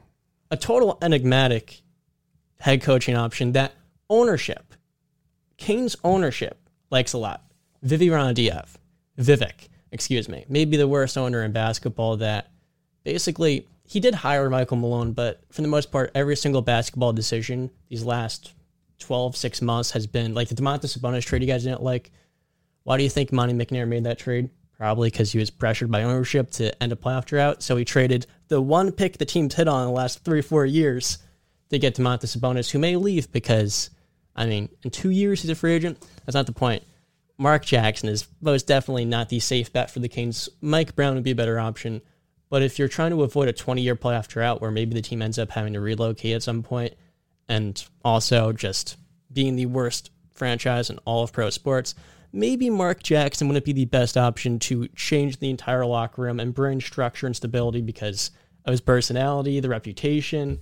Um, you know, you seen some of the comments from Joe Lacob. So what you're saying, what you're saying is that Mark Jackson wouldn't be the better option to bring long term stability, but he'd probably be the better option to get into the playoffs right away. Did I mention the playoffs one time, Mark Jackson? I don't think you did. I don't know. I don't know where you got that from. No, yeah, you did. You said that Mark Jackson, you probably get into the playoffs. That's what I'm trying to I'm trying to figure this out. You're so critical of Mark Jackson. What has Mike Brown done to have to to be a better candidate than Mark Jackson? He's won 66 games, went to the NBA Finals, spent um, the last eight years, unlike Mark Jackson, in an NBA locker room. He's been to many different uh, types of franchises, which Mark Jackson has not. He's been in a booth. Look, he knows so Mark basketball Mark Jackson hasn't been around NBA franchises, but in a locker he, room. He did play in the NBA, so it's not like he he's not unfamiliar with the locker room. He's top five in assists all time. That's that's street rock. What do Really you mean cool. it's sweet? I mean he's When was- he's been in the he's been in locker. You act like he's a stranger to locker rooms. Like 2014, the NBA was totally different. Totally different. okay, you don't wait. Who's the person that that sparked the Warriors into changing the era of basketball we are now in? Didn't they win 17, 16 more games the year after he left because the ISO offense that was basically what he was running turned into the motion offense with Steve Kerr and everything changed and all of a sudden they were a championship team after yeah, but first round you exit. but also Mark Jackson was a start of that. Like Mark Jackson was the one that said these two are the greatest shooting backcourt in NBA history, and at the time it was a hot take. So I don't like how you're discrediting Mark Jackson. I like Mike Brown. I think he can be a good head coach, but to act like oh Mike Brown is this the guy's the better candidate. I mean Mike Brown hasn't been a head coach since he coached LeBron, and they were winning 60 plus games, mostly on the back of LeBron. I mean, that was prime. Le- that was like 23, 24 year old LeBron. well, he's been a head coach with the Lakers for two years or a year and a half, and What also happened there? the Cavaliers. what happened there? Well, he was fired after like six or five games in 2013, 2014, wherever the year was. I think he was with the Cavaliers the year before LeBron came. Okay. But the, The year before LeBron came, and what was the Yeah, record? 34 and like 48. But the thing with Mark Jackson, I'm not taking away credit for the Splash Brothers and him, again, like inspiring trust and belief in the locker room uh, with the Splash Brothers. And Draymond Green will talk very highly of him. I get that. He was great for the Warriors. And again, he was the guy that helped turn the tide. But it's been so long. Like, why do you think only the Kings out of all the NBA teams have heavily considered him through the years? Just the Kings. In a time where they're on the, the brink of total disaster, let's go with the guy that no one else will hire. No one else will? We will, though. We will, because there's a reason why, you know, we haven't made the playoffs in over 15 years, you know. I don't fine. think Mark Jackson hasn't gotten hired because he can't coach basketball. I think Mark Jackson Mark Jackson has got hired because of the political reason as to why he got fired in Golden State. I mean, he got fired because Golden State. The reason why Mark Jackson is not liked within the Warriors organization is because I believe the owner's son is homosexual and Mark Jackson is a Christian, and you can obviously understand where the divide in there lies. And Mark Jackson is a very outspoken person about his religion. So that's what sparked the divide between Mark Jackson and the Warriors front office. It wasn't that Mark Jackson was an asshole or piece of shit person. It and or that he couldn't coach basketball. Mark Jackson can coach basketball. He's not this stranger to the basketball environment. He was a player, so he's been in locker rooms in both uh, as a player and as a coach. I'm just understanding if you're if if the Kings don't get Mark Jackson, I wouldn't look at a Mike Brown move and say, "Yeah, that was an A plus move." the guy only has three years of coaching experience total. No years as an assistant, just three years total. And again, it's been almost a decade since And the last succeeded time. though. I mean, He succeeded. what happened though once he was no longer the coach of that? They got team? better. That Yes. doesn't mean what he did wasn't a success. He succeeded. But you see where I'm going with that, right? No, but just because naturally Steph and Clay along they were going to get better. Like they were just reaching what they could have became. That was just the beginning of what they did. They were going to get better naturally. I don't really care about the Splash Brothers right now. I care about Mark Jackson. Has No, he I know. gotten better as a coach since then, or maybe as he lost a little bit of his fastball potentially because he hasn't coached in a very long time? I mean, that's an assumption, but what I'm saying is that in terms of a his question. in his tenure with Golden State, he succeeded. I agree. Just because they were better when he left, because they implemented a new offense, doesn't mean that he succeeded with that team. With that group of guys, he got he got success with them. Whether or not he's a better coach now versus then, I'm not sure. We don't know what he's doing on his off time. We don't know what he's doing in terms of trying to get better as a coach. I mean, But what about of- all the other guys? What about so many of the other candidates? Like, like who? Kenny, At- like they love to try to be the Warriors. Kenny Atkinson's probably not even interested in being the Kings coach because why would he leave Golden State to go to Sacramento, where it's not exactly the most stable franchise, uh, say the least. But there's so many different assistants around the league that you would think would be potentially better options because they have way more coaching experience as assistants and they've been to different walks of NBA teams. Like, if you're trying to get along with your players, it's good if you've been to different places. You look at Mike Brown; he's been to three different stops in the NBA, maybe a few more um, as a like a lower end assistant. And then with uh, Steve Clifford, he spent a lot of time with the Van Gundy's. He at least has been coaching for like over 25 years. Those guys have the experience, and players only say good things about them. So like you may not be in the locker room yourself, but you know this guy's well liked. The thing with Joe Lacob, like, he was saying that it's hard to have a coach when over 200 people or 200 people in your organization don't like him. Warriors management or ownership try to alienate him, but at the same time, so many of the reports with him were really bad looks. Like him trying to like say different lies to players and stuff like that, and then management's not on the same page. They don't like him. Ownership also doesn't like him. Like if there's all of this smoke, I mean, there's got to be some level of a fire here. And I understand what you're saying, but like you didn't talk about the assistants at first. It was Mike Brown versus Mark Jackson. I don't know what Mike Brown has done to deserve a head coaching job over Mark Jackson at this point in time. Just because he's an assistant doesn't mean that he would make a better coach than Mark Jackson. And with all those reports, sure, may, they may be true, they may be not. All I know is that Draymond Green, not too long ago on his podcast, went on it and said the fact that Mark Jackson is not a head coach is utter bullshit. That's a guy that was his player. Steph said the same thing. He co-signed that statement. I'm just saying, just because I'm I'm not saying just because they co-signed it, it makes it true, but that's a pretty big co-sign. Two of the biggest players, two of the most marketable and biggest players in the NBA saying this guy should be a head coach. They know basketball. If they feel like Mark Jackson should be a head coach, I'm gonna I'm gonna side with that statement. They certainly do, and Draymond knows more than us. But you can say the same thing with so many coaches around the league. Like Steve Clifford, ask JJ Redick. So many people love Steve Clifford. So I many people love like Mike I'm Brown. not I'm not discrediting any of these coaches. I wouldn't be against any of these coaches getting the job, but you are clearly against Mark Jackson getting a job. Yes, because again, is this the right decision for the Kings if they're trying to avoid total disaster and they're trying to build structure and stability without all of the clouds of doubt that may come with hiring Mark Jackson? Because again, in Sacramento, he's not going to have a young Steph Curry and a young Klay Thompson either. Every any move the Kings make is a cloud of doubt. Hiring Steve Clifford is a cloud of doubt. Why are you going to hire somebody who hasn't made it out the first round of the playoffs?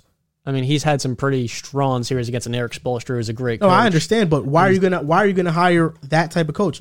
Why are you gonna hire Mike Brown, who his last time as an NBA coach with the Lakers didn't have success, and then when he was successful, it was LeBron. So every single coach they hire is going to come with cloud of doubt.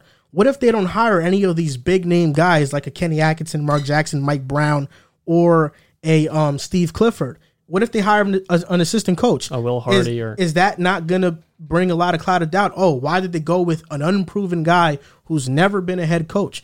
There was cloud of doubt when Minnesota made that Chris Finch hire. So the, the cloud of doubt reasoning, I'm not on board with it, but I'll let it slide. My this week in the NBA, Frank Vogel, there was a report that came out that his in his handling of Russell Westbrook and the inability to make him a more productive part of the team played a big role in his firing That's hilarious. which means that the Lakers might potentially run it back with Russell Westbrook next season based on this report.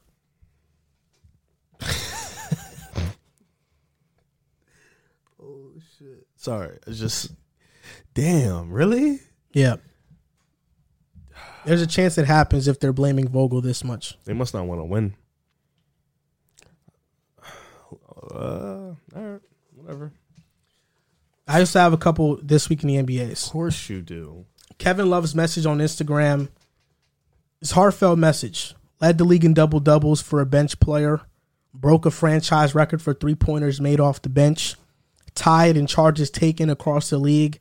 Led team in games played and played every game that wasn't due to him missing it because of COVID. He just feels proud of himself that he's earned the respect back in the league. It wasn't too long ago that Kevin Love was viewed as the worst contract in the NBA. And while it's still a bad contract, he's a productive player. And now he has shown teams this past season that he can be a valuable player on a playoff potential team, which I think that was huge for his career. And I, you know, this was a great this was a great look for Kevin Love. Shout out to K. K Love. Yeah, he might go to Chicago next.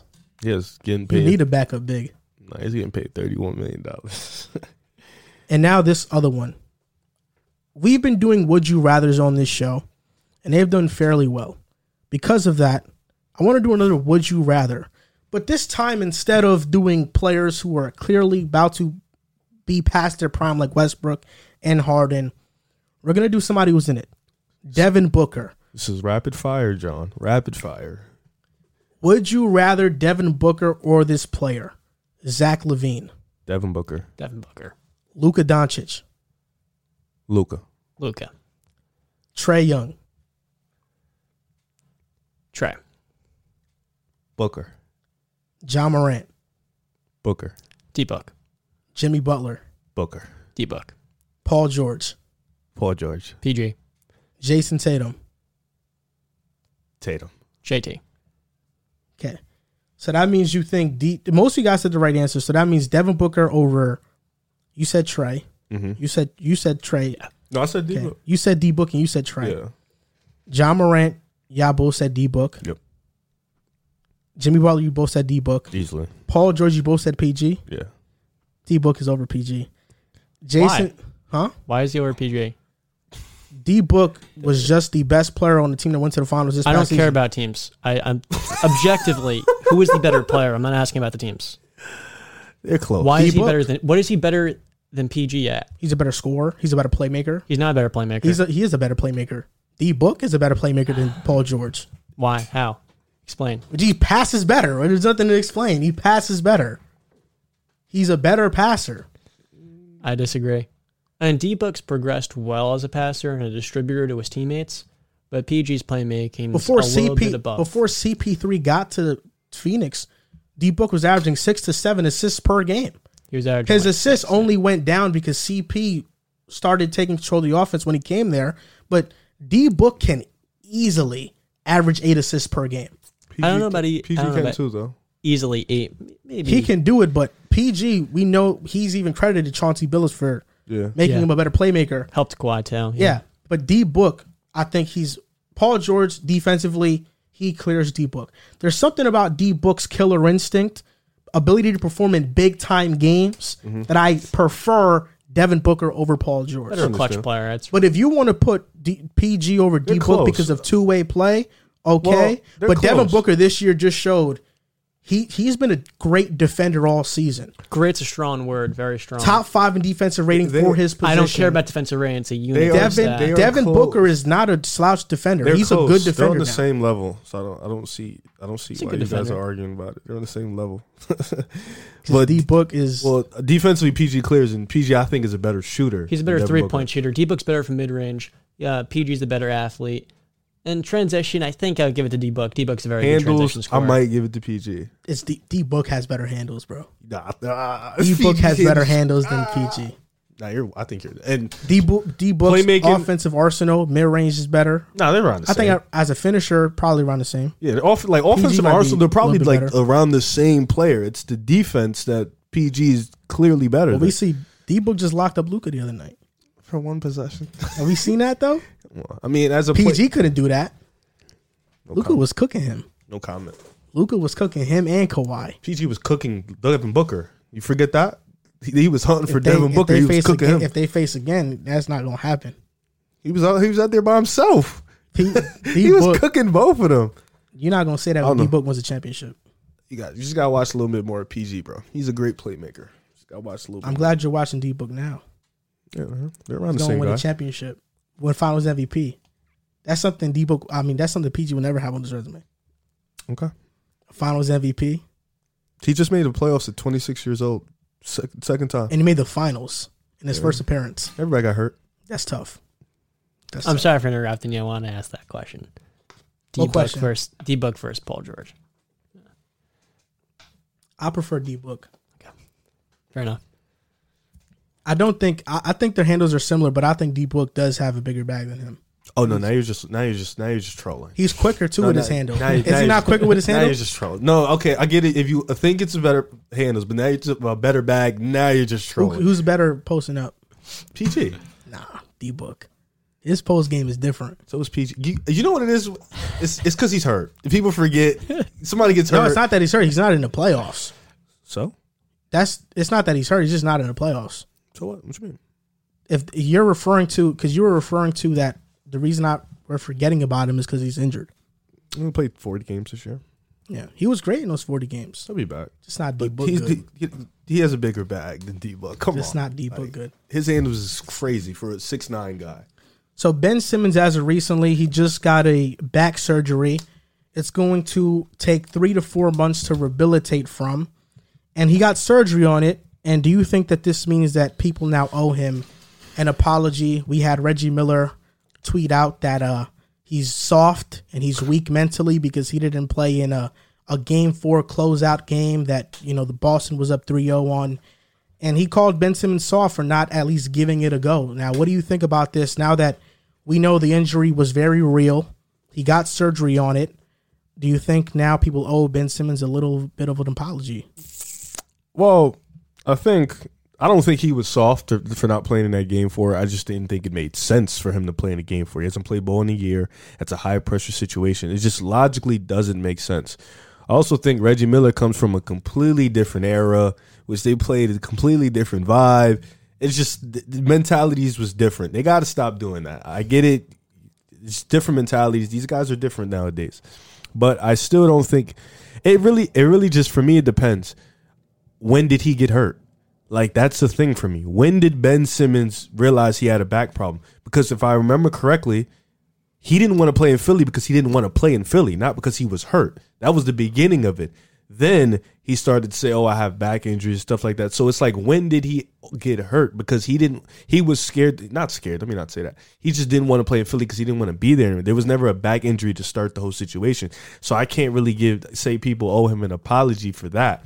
Now, do people owe him an apology because he didn't play in Game Four? Yeah, because obviously the back injury was lingering in Brooklyn. He obviously had a back injury in Brooklyn, so I think people definitely deserve an apology for that situation. But as far as I'm concerned, situation in Philadelphia, he was he was healthy. He was ready. He just didn't want to play. Maybe he not have been healthy, but that's not what he said at first. He just didn't want to play in Philly. So for that, I can't really give you an apology because you didn't want to play there after you fumbled the bag and you choked.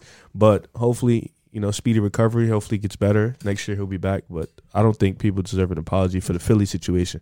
Brooklyn, though, yeah, you got to give him his problem. You got to give him, you got to give him an apology because a back injury is serious. So that's something that can really fatal your career, and he's still 26 years old. So, yeah, it does seem a little bit weird. Like holistically, you look at it, it's like this dude hasn't played in over a year. How has he had back issues? But then you look at Michael Porter Jr he was like in preseason looking super weird. It's like, oh, whatever. And then next thing you know, he's getting back surgery like six weeks later.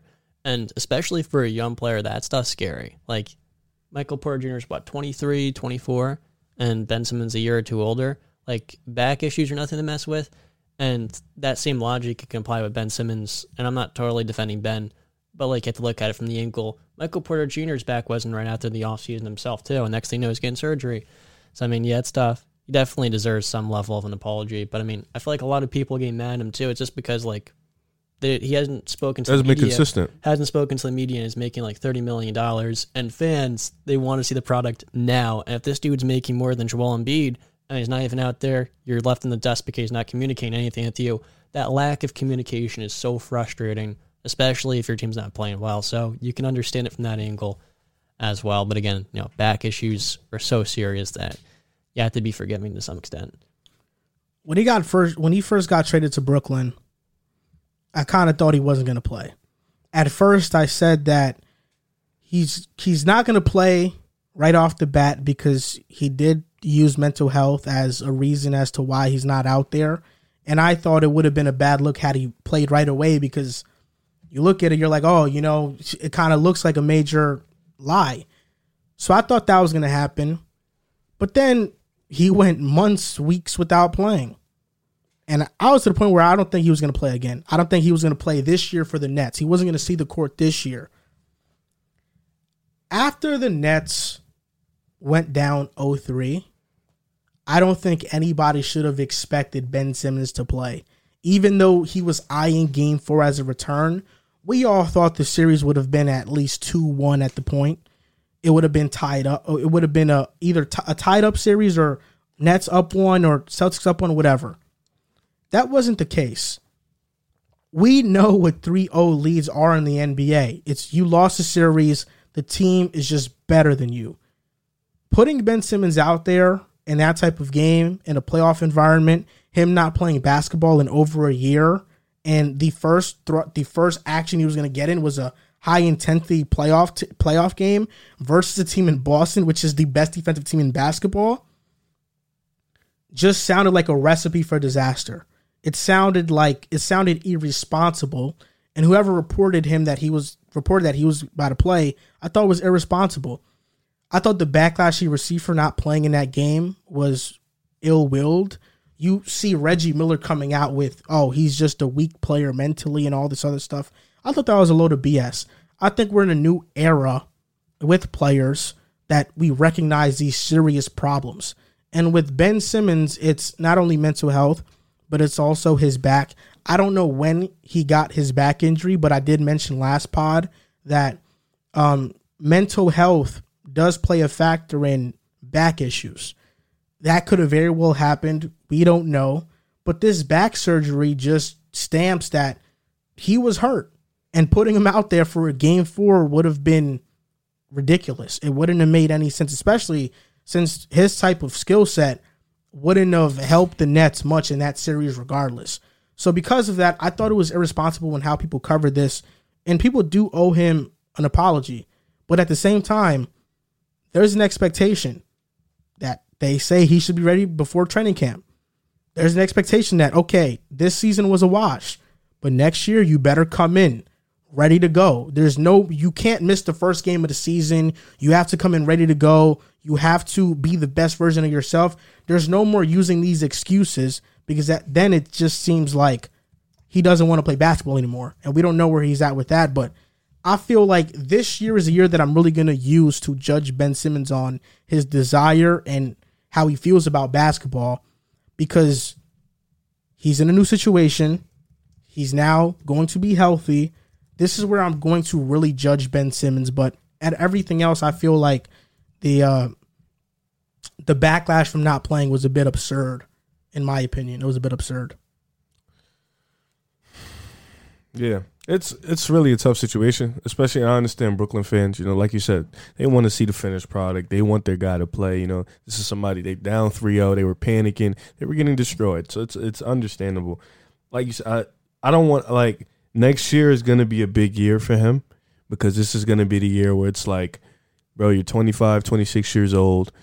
People still believe you have this unworldly potential that has yet to be tapped people still believe you can be this guy, and now you're in a situation where you have to fill some shoes. You know, Kevin Durant, Kyrie, you're the third guy, so it's it's going to be tough next year. And Brooklyn has a lot of holes they have to fill. But if he does get healthy, you know, hopefully, like you said, he plays game one. He needs to be there preseason start, regular season start. There should be no, oh, I got to rest this, rest that. You've had a year to rest. You've got your back fixed. There should be no excuses for next year. Yeah, I agree. On to playoff talk which is the trending topic right now, a bunch of playoff talk, which is the best time of the year. The Suns are up 2 0 against the Dallas Mavericks. First game, they were blowing them out, and then Luka and them the crew come back. Game two, they got blown out the water in the second half of the game. Now we've seen Luka dominate the ball this series a lot. Every series. Yes, you're right. He's averaging 40 though, 48 and 8 his splits are amazing 54% from the field, 43% from three. But do you think Luka's ball dominance is a problem?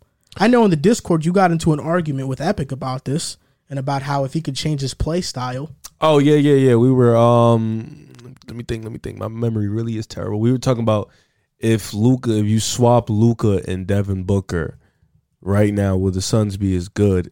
And I said, no, not right now. Like it takes time for somebody to learn how to play off ball and stuff like that. Um, but in Suns terms would be better. Hmm? Suns would be better. better than who? Luka on the Suns is better than D Book on the Suns.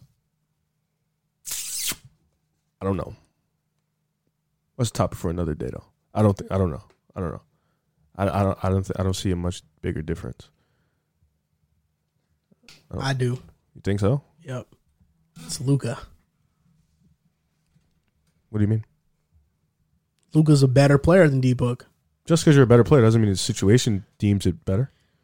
If you are if you are going off the assumption that Luka and Luka dominates the ball in Phoenix as well, which is a possibility, that would look a lot like Harden in Houston with CP, which that team almost beat the best team ever assembled in basketball. Mm, I don't. This That's tough. this And Phoenix- Luka's a better playoff performer too than Harden. I don't think so. I don't think it would look the same. But that's neither here nor there. Let's talk about the series. You know what I'm saying? Let's talk about let's talk about the the back and f- it's not even been a back and forth. Um Luka being bald, it, it's like it's like you said, bringing up James Harden. People compare them because they they're the same type of player in terms of ball dominance. It's kind of like heliocentric offense. He has the ball a lot. Jalen Brunson, you saw when he Luka was out, he break out. I don't. We don't. Everybody's still trying to figure out is that more bad Utah defense or just Jalen Brunson breaking out? We don't know. We'll give it a 50-50. Jalen Brunson was great, but Utah Utah's defense is also bad. The Suns are a different beast in Utah. Clearly, they just have focused on stopping everybody else and kind of letting Luka cook. And even in if you watch the games, Luka's been cooking, but it's like like like the game one, Luka was cooking, but he was kind of cooking in a sense where he kept trying to just keep them in the game. Like the Suns look like they've had control from the start to finish. Like they've been not in cruise control, but they've kind of been on.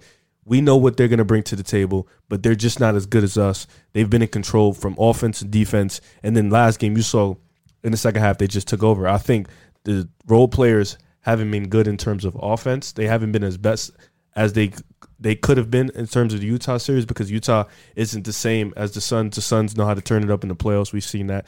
And Utah, like you said, on the perimeter, they're just not as good as Phoenix. You know, you got guys like Bridges, Devin Booker puts that effort on defense. Chris Paul at this age still puts that effort on defense. Jae Crowder, Cam Johnson, even DeAndre Ayton, he he gives that effort on the perimeter when he gets on the switch. So you got guys who play for each other, give that effort on the defensive end. As in terms of Utah, where they're just letting you cook up, it's really tough for Dallas. They're looking at different. They're looking at this defense, and it's really tough for them to score. They're just not that type of players. And Luka, he needed Jalen Brunson to be that guy he was in round one to make this series competitive. As great as Luka is, Phoenix is a. There aren't the Clippers where Phoenix is kind of more well rounded in the sense where they like everybody chips in, everybody does their thing on offense, and they're just too much better than Dallas from one to ten. So it's it's really tough for Luka right now. But I think you know him averaging forty is great, but I think that like I don't think it's that big in a landscape where he's gonna do that regardless. But his teammates have to step up, so his numbers have to go down.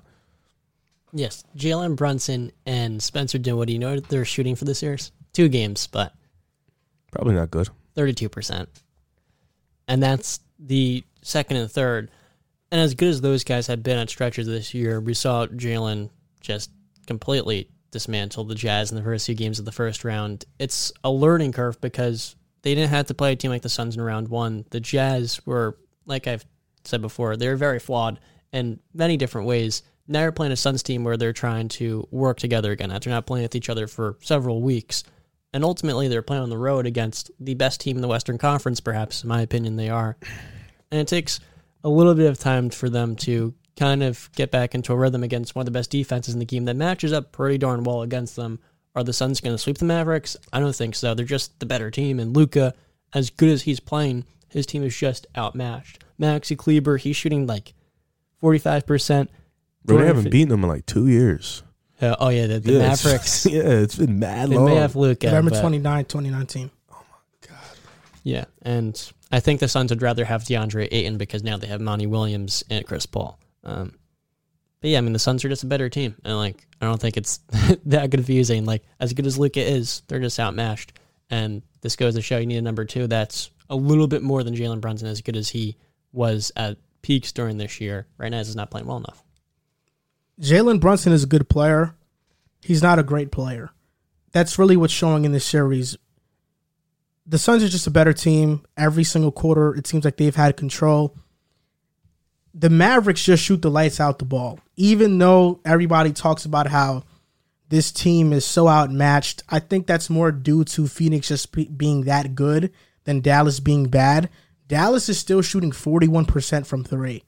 I mean, they're still shooting well. I understand Brunson and Dinwiddie haven't been there, but I said this before the series started when we previewed it was that Luka replaces what Brunson did. He doesn't add on to it. So what Brunson was doing averaging 28 versus Utah, Luka comes in, the ball is now out of Brunson's hand. It's now in Luka's hand. The shots for Brunson are much different. It's much more spot up stuff. Occasionally he gets the ball. It's harder to find his rhythm like that. You don't want the ball in Brunson's hands that long anyway against a team like Phoenix, but that's why he, hasn't had the same value in this series versus Utah. I underestimated how good the Suns were. And a common theme in these playoffs for me is overestimating star power and thinking that is enough to beat a well-rounded team. Celtics versus Nets. I picked the Nets because KD and Kyrie, they'll save the day. Mavs versus Suns. Oh, I'll have the Mavs in seven because I think Luka is just that good. But the truth is, well-rounded, great, greatly built teams outweigh star power, especially if that team, which is the Suns, they don't have the superstar per se, like a top three, five player in the league, but they have an all star in D Book. They have an all star in CP. And D Book is teetering around that area of where he's a little bit more than an all star now. He's becoming that now. So they have some stars, but it's just all around. They just have a great team. They have great role players that surround those guys.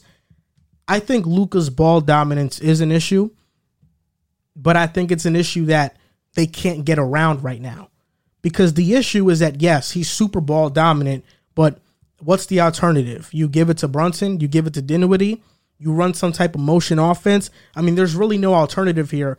He's ball dominant because he has to be ball dominant because the Dallas Mavericks to this point in his career have failed to to pair him with a legitimate second star. Kristaps was supposed to be that. He flopped in Dallas. Injuries were a big part in that, and also he just wasn't the player that everybody propped him up to be.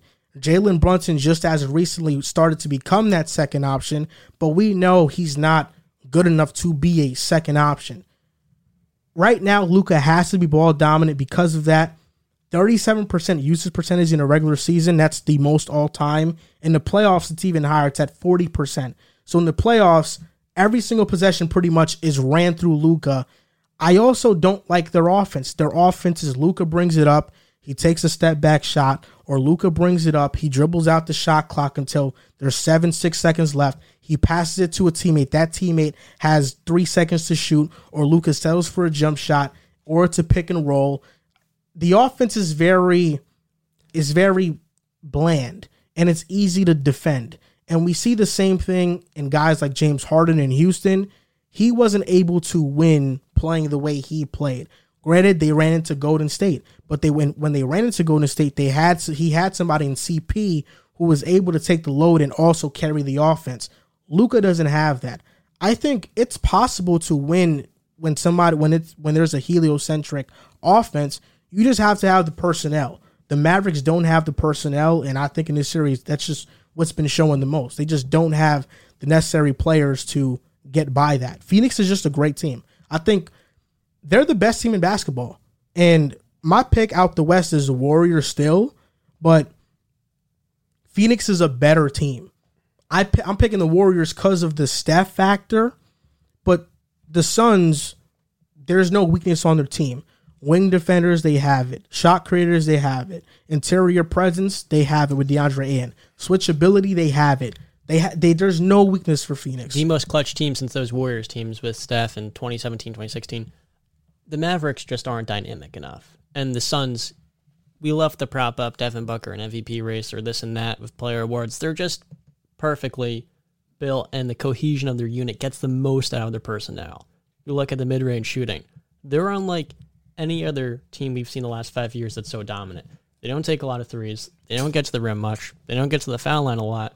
They're just hyper efficient at everything. Three point range, they got a bunch of marksmen. Mid range, best in the game. They get to the rim, they're efficient there. DeAndre Ayton, highest field goal percentage in playoff history. Small sample, I don't care. Pretty impressive. And then, of course, defensively, they have the, everyone's bought into the role. And Mikal Bridges is phenomenal, the best three and D win in basketball, and everybody else has fit in line with the culture cultivated.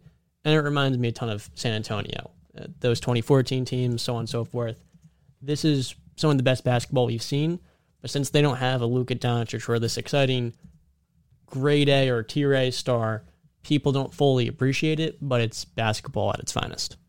Yeah, I think Phoenix, you're right. and they're the best team in basketball to me. They just have no weakness. And what they've been able to do, I mean, I think the record is 71 to 0 after leading after three quarters. They don't blow leads. They're a disciplined team. And it's just versus the Mavericks. You see it. It's every single quarter. Even if the Mavericks go on a little bit of a hot streak from three and they're leading or whatever, the Suns have had complete control of this series. Maybe Luka gets them one, but even that, I'm like, this could be this could be a sweep, just because the Suns have. I mean, before Game Two, I mean, I think it was the second quarter of Game Two. The Dallas Mavericks got their first lead in the series. To be fair, the Suns shot 65% from the field in game two, and they're going to be pretty efficient in the series. That's kind of just how the Suns team is built. Um, but they're not going to be this efficient. Like Chris Paul shooting 62%, that's going to go down the road a little bit. In my opinion, I, I don't think know if he's hunting Luka. I don't know. 62%. That's that's almost two out of every three shots going in. I think Luka gets a game, maybe two. It reminds me a lot of the the Denver Golden State series, but that also speaks to the, the matchup for the Suns and just how special a team they are. All the attention's been on Golden State; they're a great team, um, but the Suns team is different.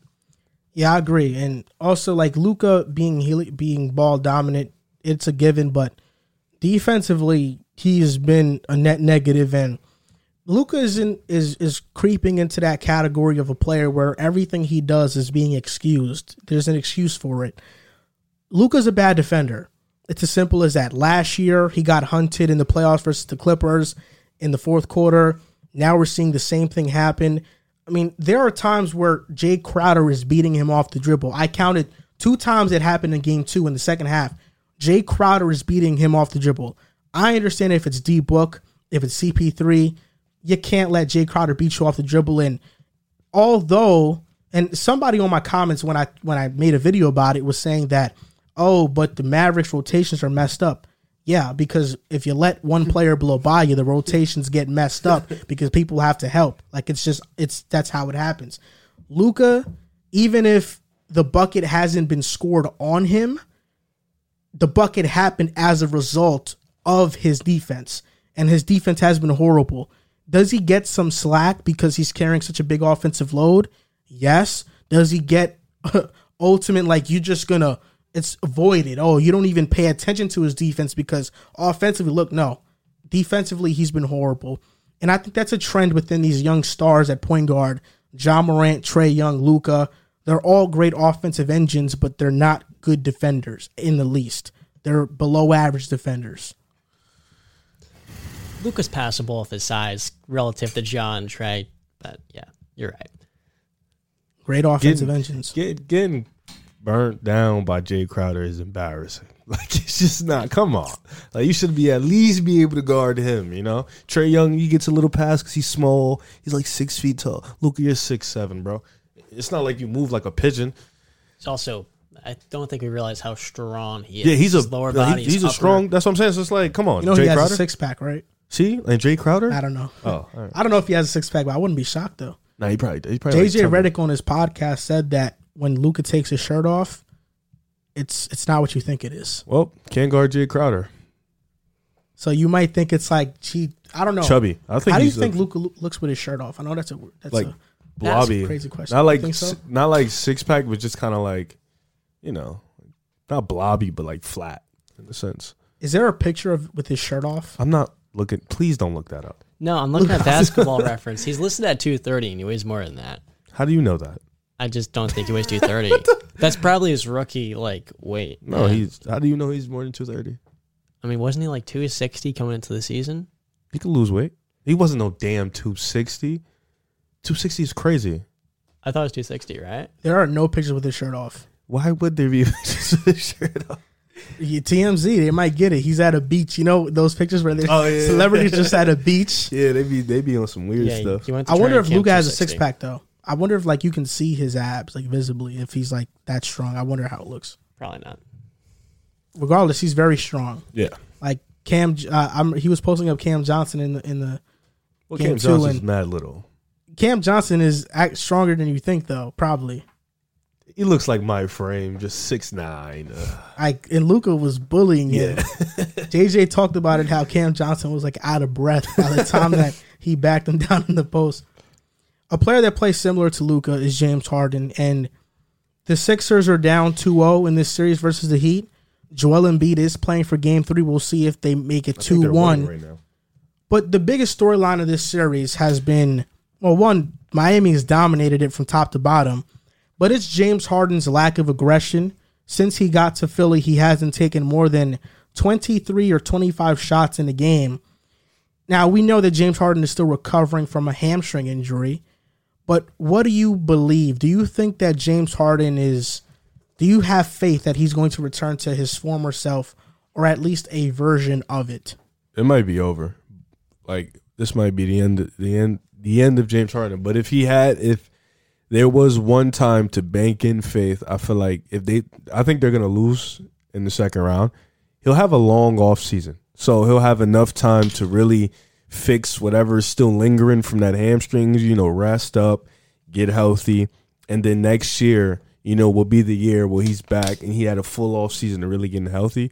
You know, so I think that that can definitely help him. So if you want to bank on Harden getting back to that next year, then you know bank on that. But I don't think he'll ever be the player he was. I think right now he needs to understand he needs to define his game. He needs to expand it, be a little bit different than what he used to be. He's not able to blow people by like he used. Like he, he's not able to blow by like he used to. But develop that jump shot. You know, you get a lot of open looks, and Bede's going to get you some open looks. Start becoming, you know, being able to be a spot up shooter. Get that mid range back in your bag. You know, having that. But like it's it's still tough, you know. But I think he can still reinvent his game. I've seen guys do it. You know, Derrick Rose, he's not as great as Harden was, but you've seen Derrick Rose reinvent his game after multiple knee surgeries, which is tougher than I think what Harden's going through. So I think Harden, like I said, in the full off season, just getting healthy, I think he can reinvent his game, but I don't think we'll ever see Houston Harden ever again. Like I think he's gone. How much longer does he get the hamstring excuse?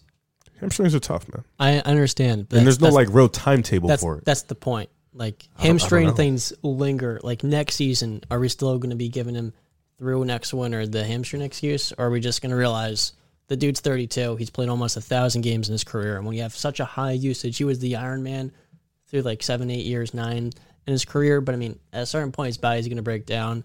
He's not quite LeBron or CP going on this vegan diet, I would assume, right? Um, so I mean, right now, I don't. Side note, I don't know how Joel Embiid's playing. That kind of surprises me, uh, but he is. Philly's up by a little bit, but I mean, yeah, I mean, it, some of it's the hamstring, some of it's the age, the the wear and tear of his of his play style, and I mean, he's like a. I feel like D'Angelo Russell's like a B minus version of what James Harden is now, which is a great player, one of the best playmakers in the game, pretty good three point shooter, but he's just not the player he once was. Getting inside, blowing by a defender, and to the line. I'll give it to this offseason. You asked for a timetable. I'll give it to this uh, until this offseason. Chris Paul injured his hamstring. 2018 Western Conference Finals. Game 5 at the end of game 5. He came into that 2019 season not the same player. The burst was lost. To the point that in the 2019 playoffs when they faced the Warriors again, you notice that Chris every the headline was is Chris Paul washed. He doesn't look like the same player. It's the hamstring. That offseason he gets traded to OKC. He's able to do his normal routine of working out before the season. OKC makes the playoffs. Gets traded to Phoenix. Now we see what Phoenix is doing. So he James Harden gets that timetable. Last season, he played through a grade two hamstring in the playoffs. Chris Paul didn't play through his hamstring injury. I'd guarantee that would have made it worse. Yeah. Harden played through his two games, 30, 35 plus minutes each of those games. This past offseason, his trainer even said that all he did was rehab his hamstring. He didn't do his normal offseason routine, which makes sense as to why he wasn't fully ready for the season. So this offseason, where he's been fairly healthy for the year, he gets to to do his normal off-season routine, off-season workouts. So I'm expecting to see a similar version of Harden to what I've been seeing, the all NBA Harden this upcoming season. This this these playoffs this past season, I'll give him a pass, but I expect him to have a similar revival to what CP had after that 2019 season. CP3 is older. He's not washed. How about the way a player takes care of his body and also the on off switch that CP kind of has for the regular season? We were talking about it earlier, I think the last time we were on. You're like, CP's not, you look at his stars, he's not a, you're basically saying he's not that all star level player anymore, but he can flip that switch late in a game in the fourth quarter, completely takes over. We saw in moments against the Pelicans when Devin Booker went down still, he had some special plays. Does Harden quite have that? Number one, he doesn't take care of his body the same way CP does and he is younger, yes, but the way with CP, he has an on-off switch that it works well enough because he's got D Book alongside him in Phoenix. But can James Harden have that same model of the on-off switch where he can still take over a game late? We haven't seen that. Well, we've we never have. really seen it in his career. I mean, CP3 has always been one of the best fourth quarter players in the NBA. What I'm saying with Harden is that even with his hamstring messed up, he's averaging 19 and 10, essentially, basically this full off season that he has to get his body right. Yeah, he's not Houston Harden 35 and 7, 30 and 30 and 8, but can he be 24 and 8? There's no reason why he sh- he he shouldn't be 24 and 8 or 24 and 10. Like he should be 24 and 8 on good efficiency next year and the burst should be there. To me, it's less about having that on and off switch and him having that same burst that he's had in years past. I, I don't think Harden takes care of his body as well as CP3 or LeBron, but he's taking care of his body well enough to before when he got to when he got to Brooklyn, despite all the overweight allegations, he played at an all NBA level in Brooklyn. 24 and 12 averaging he averaged that there and they had the best record in the in the Eastern Conference when he did play. So I'm expecting that same version of Harden in Philly after this offseason, but if we don't get it, it's disappointing because we're looking, we're watching the decline of James Harden in this series versus the Heat.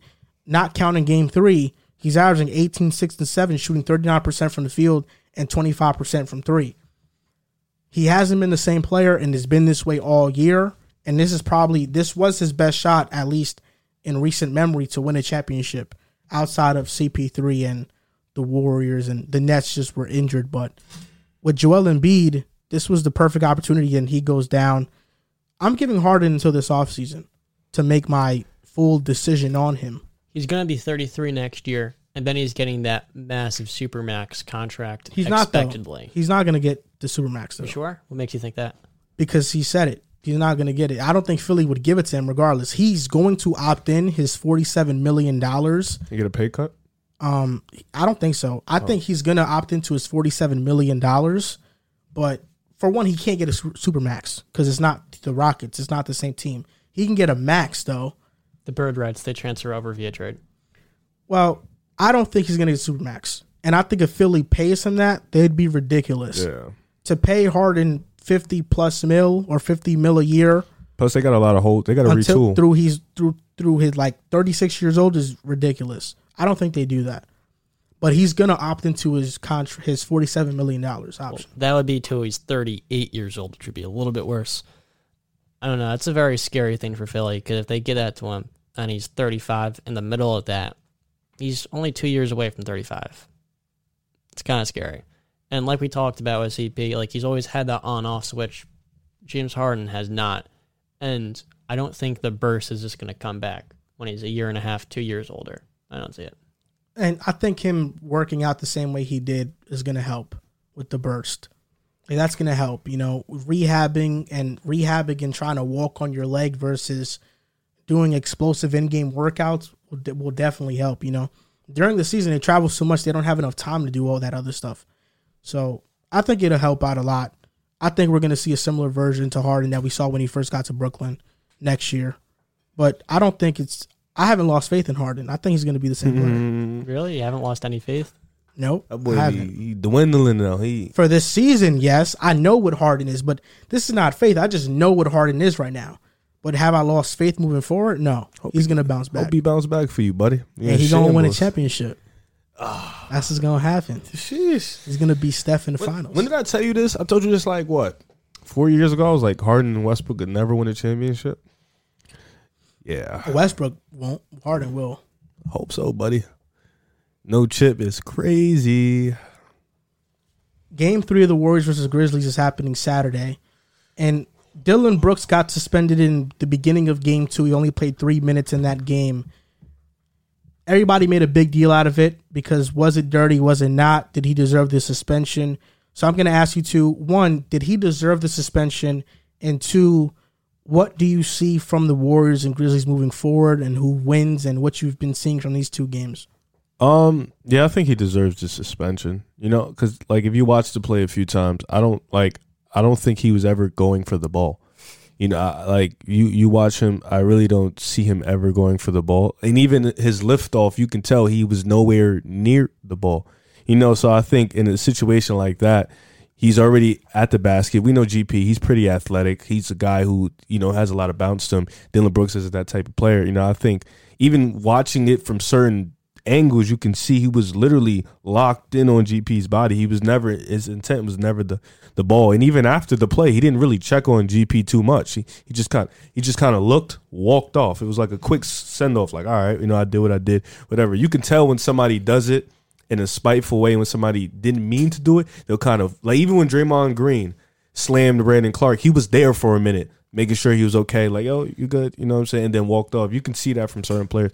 So I think the one game is cool. You know, I don't think oh suspended for the series. Nah, nah. It's still playoff basketball. I understand GP's out for the playoffs, but you know, don't suspend him for the whole playoffs. You know, he's not. He hasn't shown any consistent dirty plays throughout his career. For the most part, Dillon Brooks is just an aggressive, you know, outgoing type of player. He's not a dirty player, so I wouldn't deem him that. You know, just the one game is cool. All right, he's suspended for one game. Now let's move on from the situation after game three. Do I think the Warriors are still going to win? It really depends. And you know, I'm I'm pretty advocate of the Warriors going to the finals. You know, I've been pretty strong. This series, I like. I don't. I don't know how every, anybody else. I'm not impressed with Memphis. i like I'm not at all impressed with Memphis. You know, you look at the two games. Golden State has had the most turnovers in both games, but Golden State has led both games in field goal percentage. Golden State has shot 36% in the first game, 18% from the three point line in the second game. They weren't good. And on top of that, they led the rebounding in both games, even with playing small ball lineups, Wiggs playing the four, Draymond playing the five. It's so it's like they've been out rebounding this team.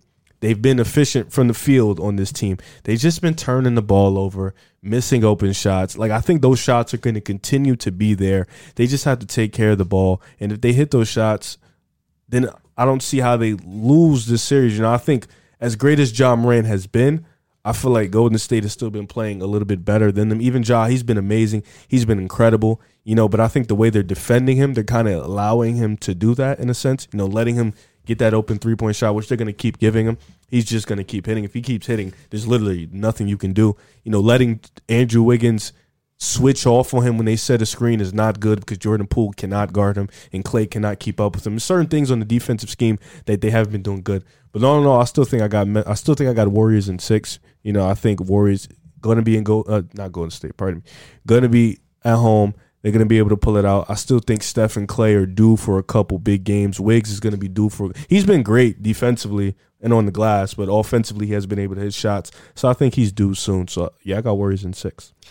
the Brooks play was just reckless. Like, th- there's not much else to say. And yeah, he probably should have gotten suspended a game. Like, you just can't do that. And if weird. you if you don't suspend the player, and then it's like, oh, it's okay. Like, no, like you can't do that in the NBA. And there is the emotional complex where Gary Payton has done so much to work to this point, and now all of a sudden he's out to the finals. If the Warriors can even get there, um, but then you said the Grizzlies don't impress you.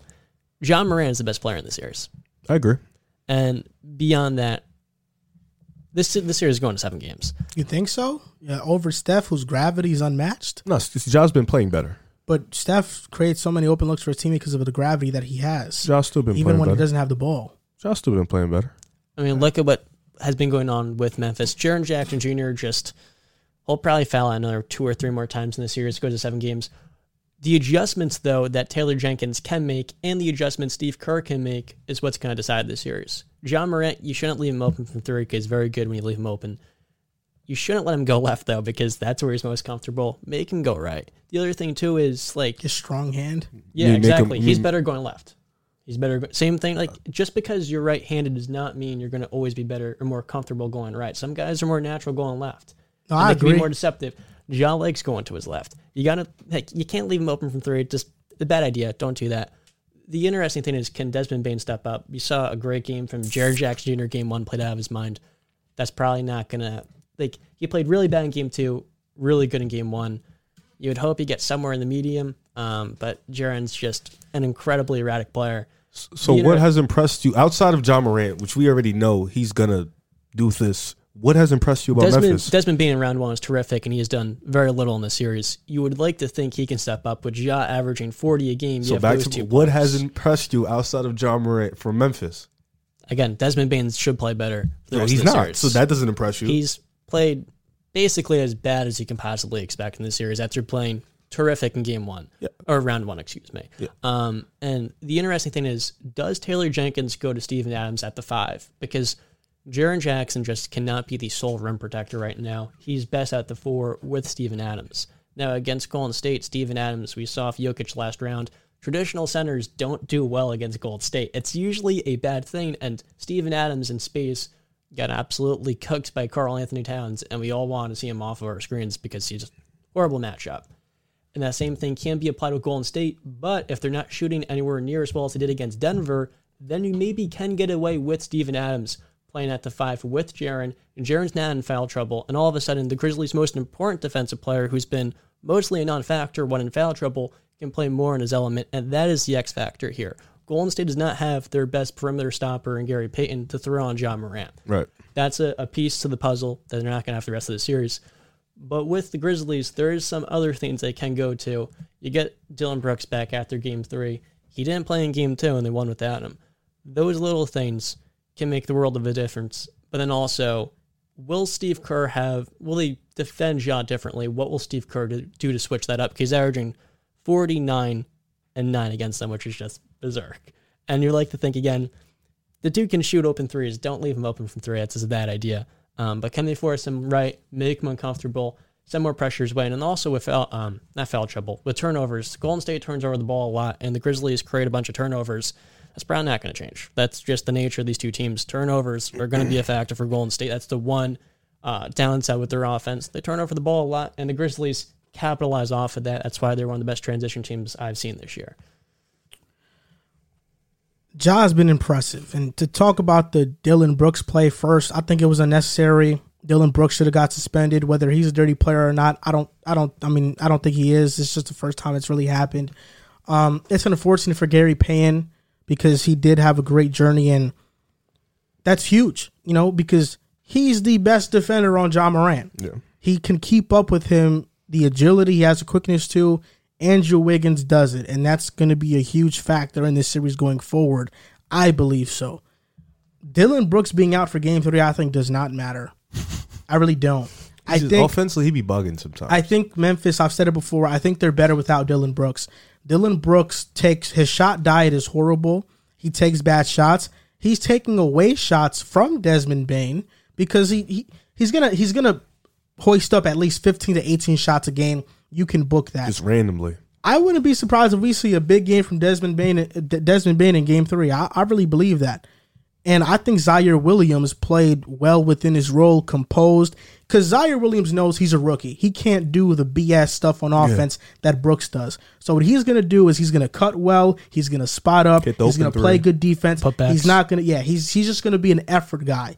And I think that's more important to Memphis than to Dillon Brooks. Even though Dillon Brooks is a very vocal leader for them. Not denying what he does, but I think they don't really need him. Like they really don't. I really don't think so. For Golden State, it's surprising to me that they've out rebounded Memphis because it doesn't look like it. It feels like Memphis gets timely rebounds, and although Golden State is a small team, the fact that they're able to get these It's rebounds Wiggins, man. is is pretty crazy. Wiggins does keep a lot of things alive. Mm-hmm. I think this is a six game series though. They shot 18% from three and lost by five points, I believe. I mean, Five. you know, that's not going to happen again. You have Klay, who's one of the best shooters in the world. You have Steph, who's one of the best shooters in the world. Jordan Poole is a very good shooter. Shooting 18% from three is not going to happen again at all. You talk about Dillon Brooks shot selection. Klay's has not been good in the series, and Jordan Oh, Poole it has- defensively has, been. I mean, we didn't see against Denver because who's going to cook Jordan Poole defensively? I mean, on the only Denver? guy that's cooking Jordan Poole is Ja, right? yeah, exactly. But like you look, you look at Ja, and Ja's been inc- like he's been otherworldly. Also, at home, he averages like 28, but on the road, he declines.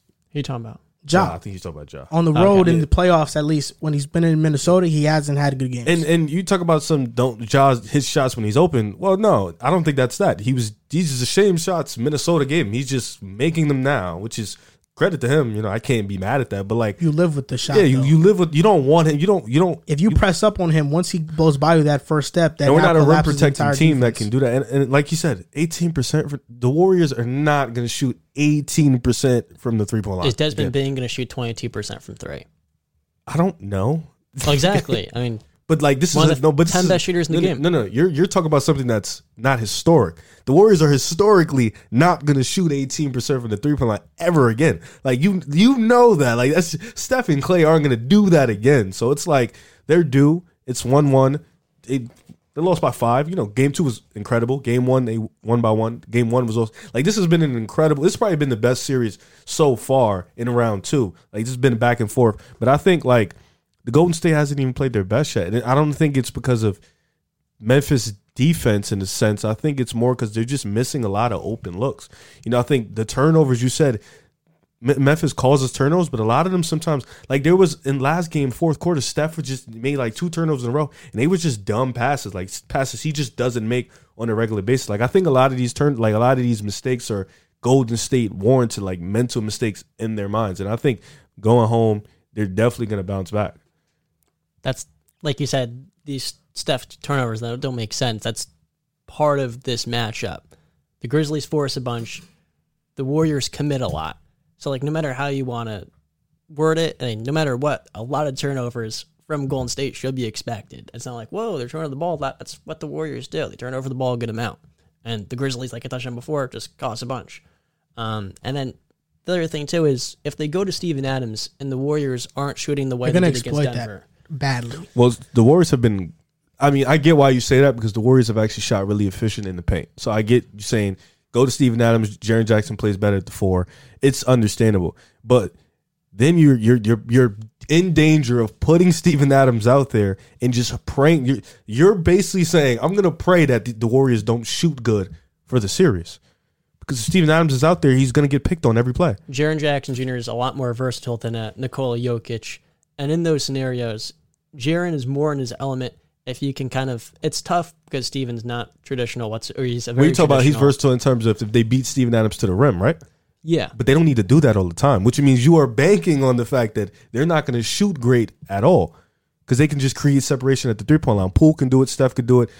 We'll talk about Klay another time. I don't know what's wrong with him. He's tripping. But Steph can do it and Poole can do it at a pretty high rate. So it's like you're you're hoping you're basically banking on we're gonna give you those three point shots because you're not hitting them, and we're gonna get our rim protection back because that's where you've been effective at. when Jaren's not in foul trouble, if he can kind of have like Adams when he's in there with him, a lot changes for Jaren. Yeah, I agree. And right now, what they're going with with no Adams is not working.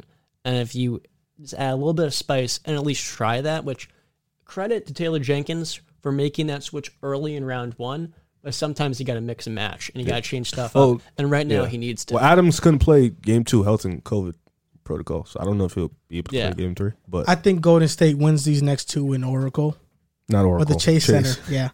I think game five, Memphis gets it, and game six, Warriors close it out. four two six game six game You still haven't answered my question. What are you impressed about Memphis outside of Ja Morant? it's the potential and, and moves, and uh, you know, I mean, I think everybody's everybody's impressed by their potential. I'm talking about right now in the series. Two games. What have you been impressed with? Other than Ja, because everybody's he's otherworldly. Game one, Jaren Jackson, obviously, but you know he's not going to do that again. So I ask you, I am projecting here. I am projecting with Brandon Jaren. Clarke hasn't impressed you? Brandon Clarke, yeah, he has, but I mean, like they need a little more to it than just Brandon Clarke. It's good- like, this is not as good of a matchup for him as like Minnesota. He was cooking because that high wall, the, the Timberwolves run, that's Mm-hmm. perfect for him to cook uh, as a roll man and a rebounder. His rebounding's awesome. The energy. Yeah.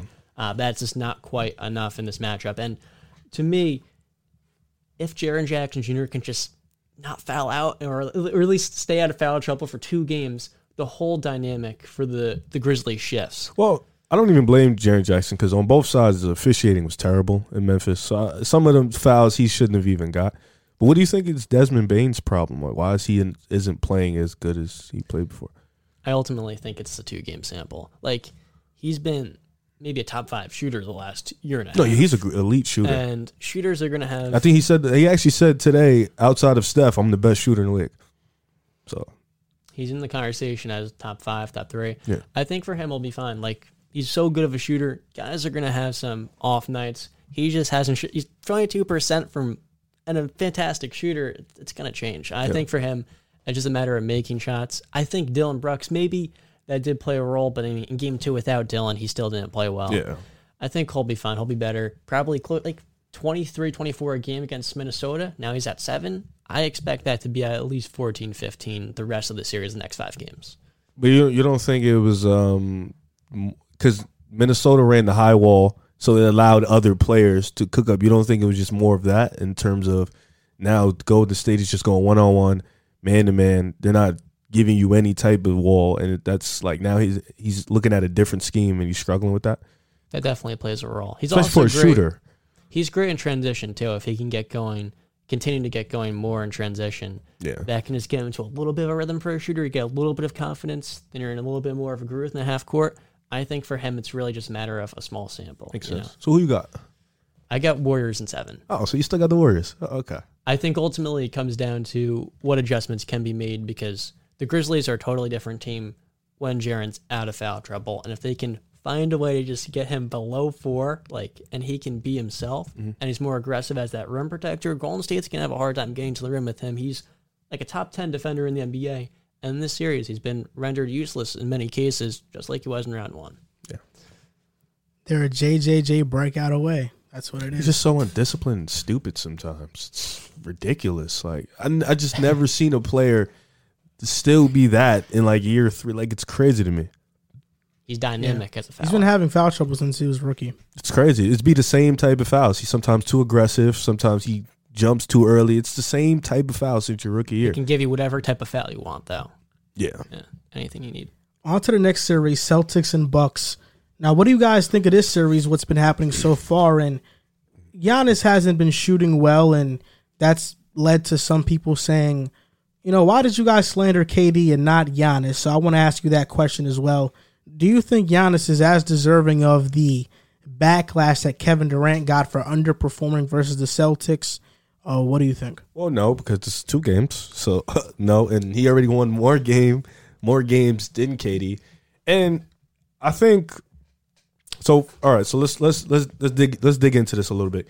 Game one, they threw the same type of defensive scheme in a sense, like not the same exact. Whereas KD, they had a guy man up, but when he went right or left, then they threw somebody at him. Giannis, they just double teamed him. But the difference with Giannis is he was able to pick them apart with his playmaking. He wasn't getting it going offensively. He understood that, but his playmaking it was the separator between him and Kevin Durant. Kevin Durant couldn't figure it out until Game Four.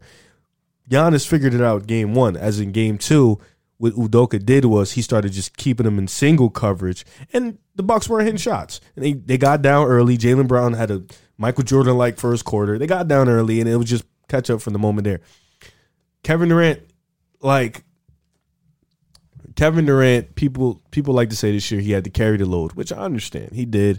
Harden wasn't at his best. Kyrie was in and out, part timer, all that. Kevin Durant had to keep this team afloat. It's probably weighed down on him, yes. But the difference between Kevin Durant and Giannis right now is Giannis is a willing playmaker and he can see different reads that Kevin Durant cannot.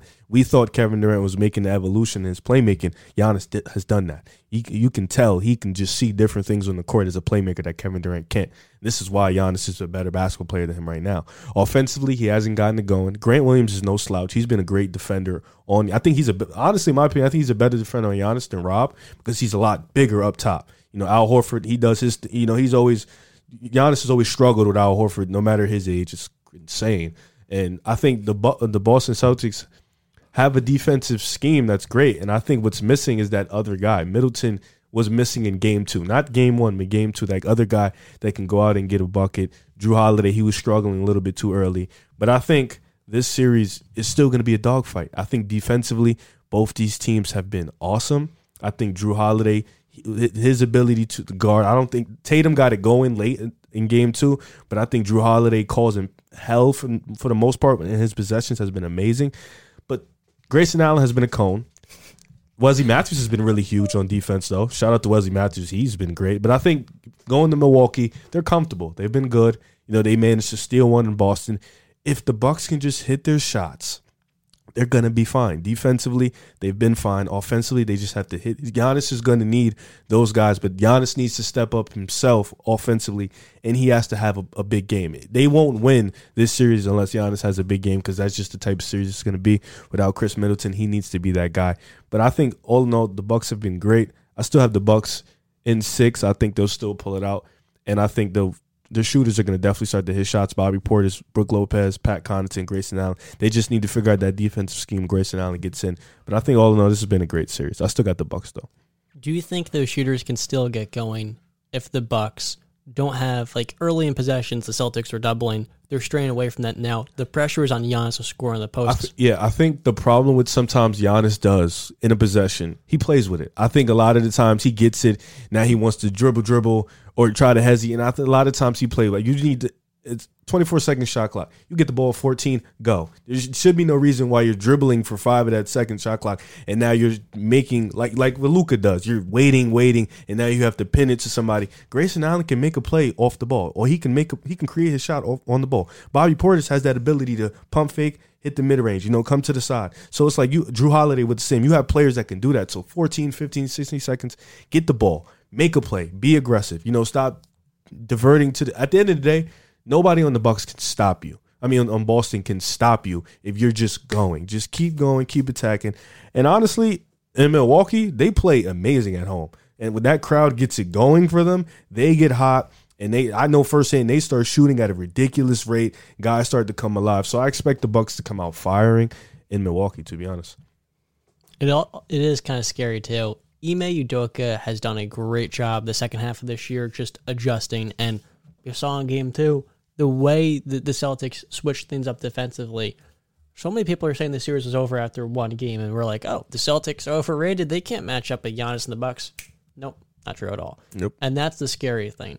Can like so much of playoff basketball is coaching, and this is why so many people were down the Bucks last year. Do we trust Mike Budenholzer against Ime Udoka with what he's shown throughout this year? that's what we're gonna find out. I like Ime Udoka a lot, and with what we've seen, he has the edge over Boonholzer. In just year one, that not only speaks to how good of a coach Udoka is and can can be, but also the way the series can go late. It's going to be a dogfight. A lot of it's going to come down to the finer details that are being moved around, and a lot of the time that goes toward the better coach making the better adjustments. Think you guys said a lot of good things. Um, in terms of the Giannis and KD thing, Giannis is averaging a triple double in this series. You can see that the playmaking is on a different level to the point that in game one, he won that game because of his playmaking, because of his ability to adjust to what Boston's defense was doing. I think also game one, you you seen how you seen Boston at their best and at their worst in game one and game two. Game one, they generated a lot of threes that weren't efficient from three. Game two, they still generated a lot of threes, but they shot the lights out, and that's ultimately why the, the Bucks had no chance because Jaylen Brown in first quarter had what twelve to fifteen points, somewhere around there. Everybody was hitting their shots. In two games, they have already taken 93, 93 threes against the Bucks. The Bucks are a team that they allow a lot of threes. They allow some of the more open threes in the NBA. They are not a great team at defending that. If the Celtics can hit at a clip, at a reasonable clip, 35 to 40%, I do think there's no reason why they don't win this series. I think the Bucks have to adjust in that way. That has to be Budenholzer's adjustment, limiting threes.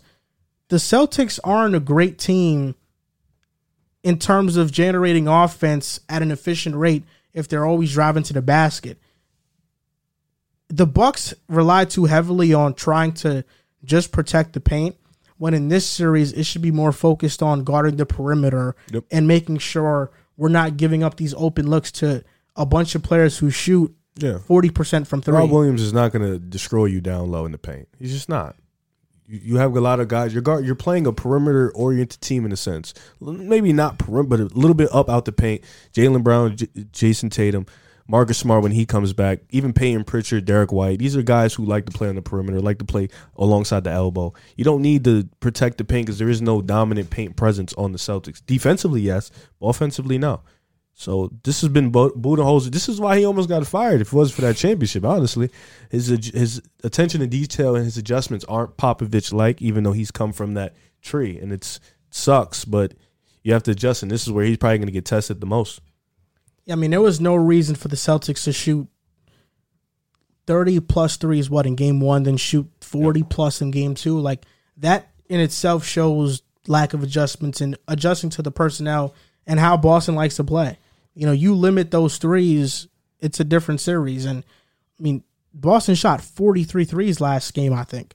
43 is ridiculous. It's a ridiculous rate. So if they if they keep allowing those many threes to be shot, I just don't see how Milwaukee wins this series. Does Boston have that level of shot making though To hit those threes? To beat you that way throughout an entire series? Like Derrick White, Yeah. not making shots. Marcus Smart, we saw more the the shooting guard of Marcus Smart in Game One. You have Tatum. He's shooting 44% from three in the series. That's not what he shot in the regular season, 35%. Jaylen Brown, he's he shot incredibly well in game two. Can he keep that up? Because he's one of the most up and down, sporadic stars in the game. Al Horford shooting like over 50% from three in the series. In the regular season, he shot a little bit under 30% at one point. Grant Williams and Payton Pritchard were the only high level shooters. And with Payton Pritchard, he's got so many other issues because of his size defensively that I don't know necessarily if that shooting from the outside is going to kill Milwaukee because Yeah. Brook Lopez has been terrific at the rim. He's 33, 34 years old, going off back surgery, and looks better than ever. That's insane. And ultimately, I don't think it's as big of a deal that the Celtics are taking a bunch of shots if they aren't making them. When Marcus Smart comes back, especially. If in game two they shot forty six percent from three. I don't think they do that again. Yeah, I think but they can definitely shoot 37, 36 percent as a team. But that's what they shot in game one. And it was a close game. No, it's a blowout. And Nah, then- no. I mean, listen, I think that Boston will still win this series if they're able to generate those type of shots. Yeah. I think that they guarded it better in game one. In game two, there was more open looks. Well, game two, it really was just Jaylen Brown got hot and they just they got fumbled. They got punched in the mouth early. And the Bucks didn't take any threes. Their team that loves to take threes. They took 19 and they made three. De- That's de- Boston's defense adjusted perfectly in game two. The other the other moving piece is can the Bucks get that three point shooting? Because like you touched on, Grayson Allen, he can create an isolation a little bit, and that's really like maybe their go to pick and roll ball handler at times. It also it also depends because you know, game one they doubled Giannis. Giannis play make very well, and the team got hot. They shot well. Game two, the doubles weren't as there. They were guarding up on their players, and that's why they didn't generate those threes. So they're probably thinking now, like, okay, you know what? We're just gonna play Giannis straight up. We're not gonna double him. Yes, to cook. and he has to be the one to beat us.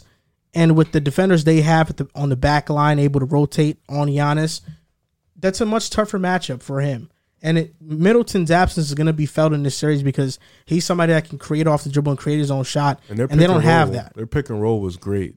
Them running the two man. He he has to figure it out. Giannis is a great player though. He should be able to figure it out. One on one with Grant Williams, I expect Giannis to come out on top. Is this his biggest challenge yet? Because he doesn't have Khris with him. Toronto. Okay. This is definitely up there. I will put Toronto though. Who Because do you the- have in the series? I have Celtics in seven. This is going to seven. I feel like just Everything- like just like the Memphis series. Everything for you is seven, man. Because this is What did I, A I really told? tight I told matchup. somebody first round no seven, no game sevens, no game sevens. I think I was right. I think I was right. you think No game sevens. In first round, I thought no game sevens. you think this is going to end before seven games? No game sevens. I'm pushing it, bro. Uh, no game sevens. No game Sevens. I sevens. could see Memphis and Golden State going to six or five, but I this think is a seven game series. This is seven. I can see Golden State and Memphis going to seven before this one. really? Yeah. The way both was, yeah, I could definitely. so see you have Celtics in six. No, I didn't. I ain't swiffing out. I'll got Bucks in six, man. No. I think you know Bucks gonna pull out the win. Yeah, What it's makes- just Giannis is what makes you think that. um this one. Yes, in a sense. I still like. I thought defensively they played better without Middleton, but I think offensively, I I, I really honestly didn't think Grant Williams could guard Giannis the way he can guard him. That's why that's what really kind of like threw me off. So now I'm kind of at a weird spot. Like, all right, now they they could guard him one on one, but then it's like he's going home, so let me wait and see.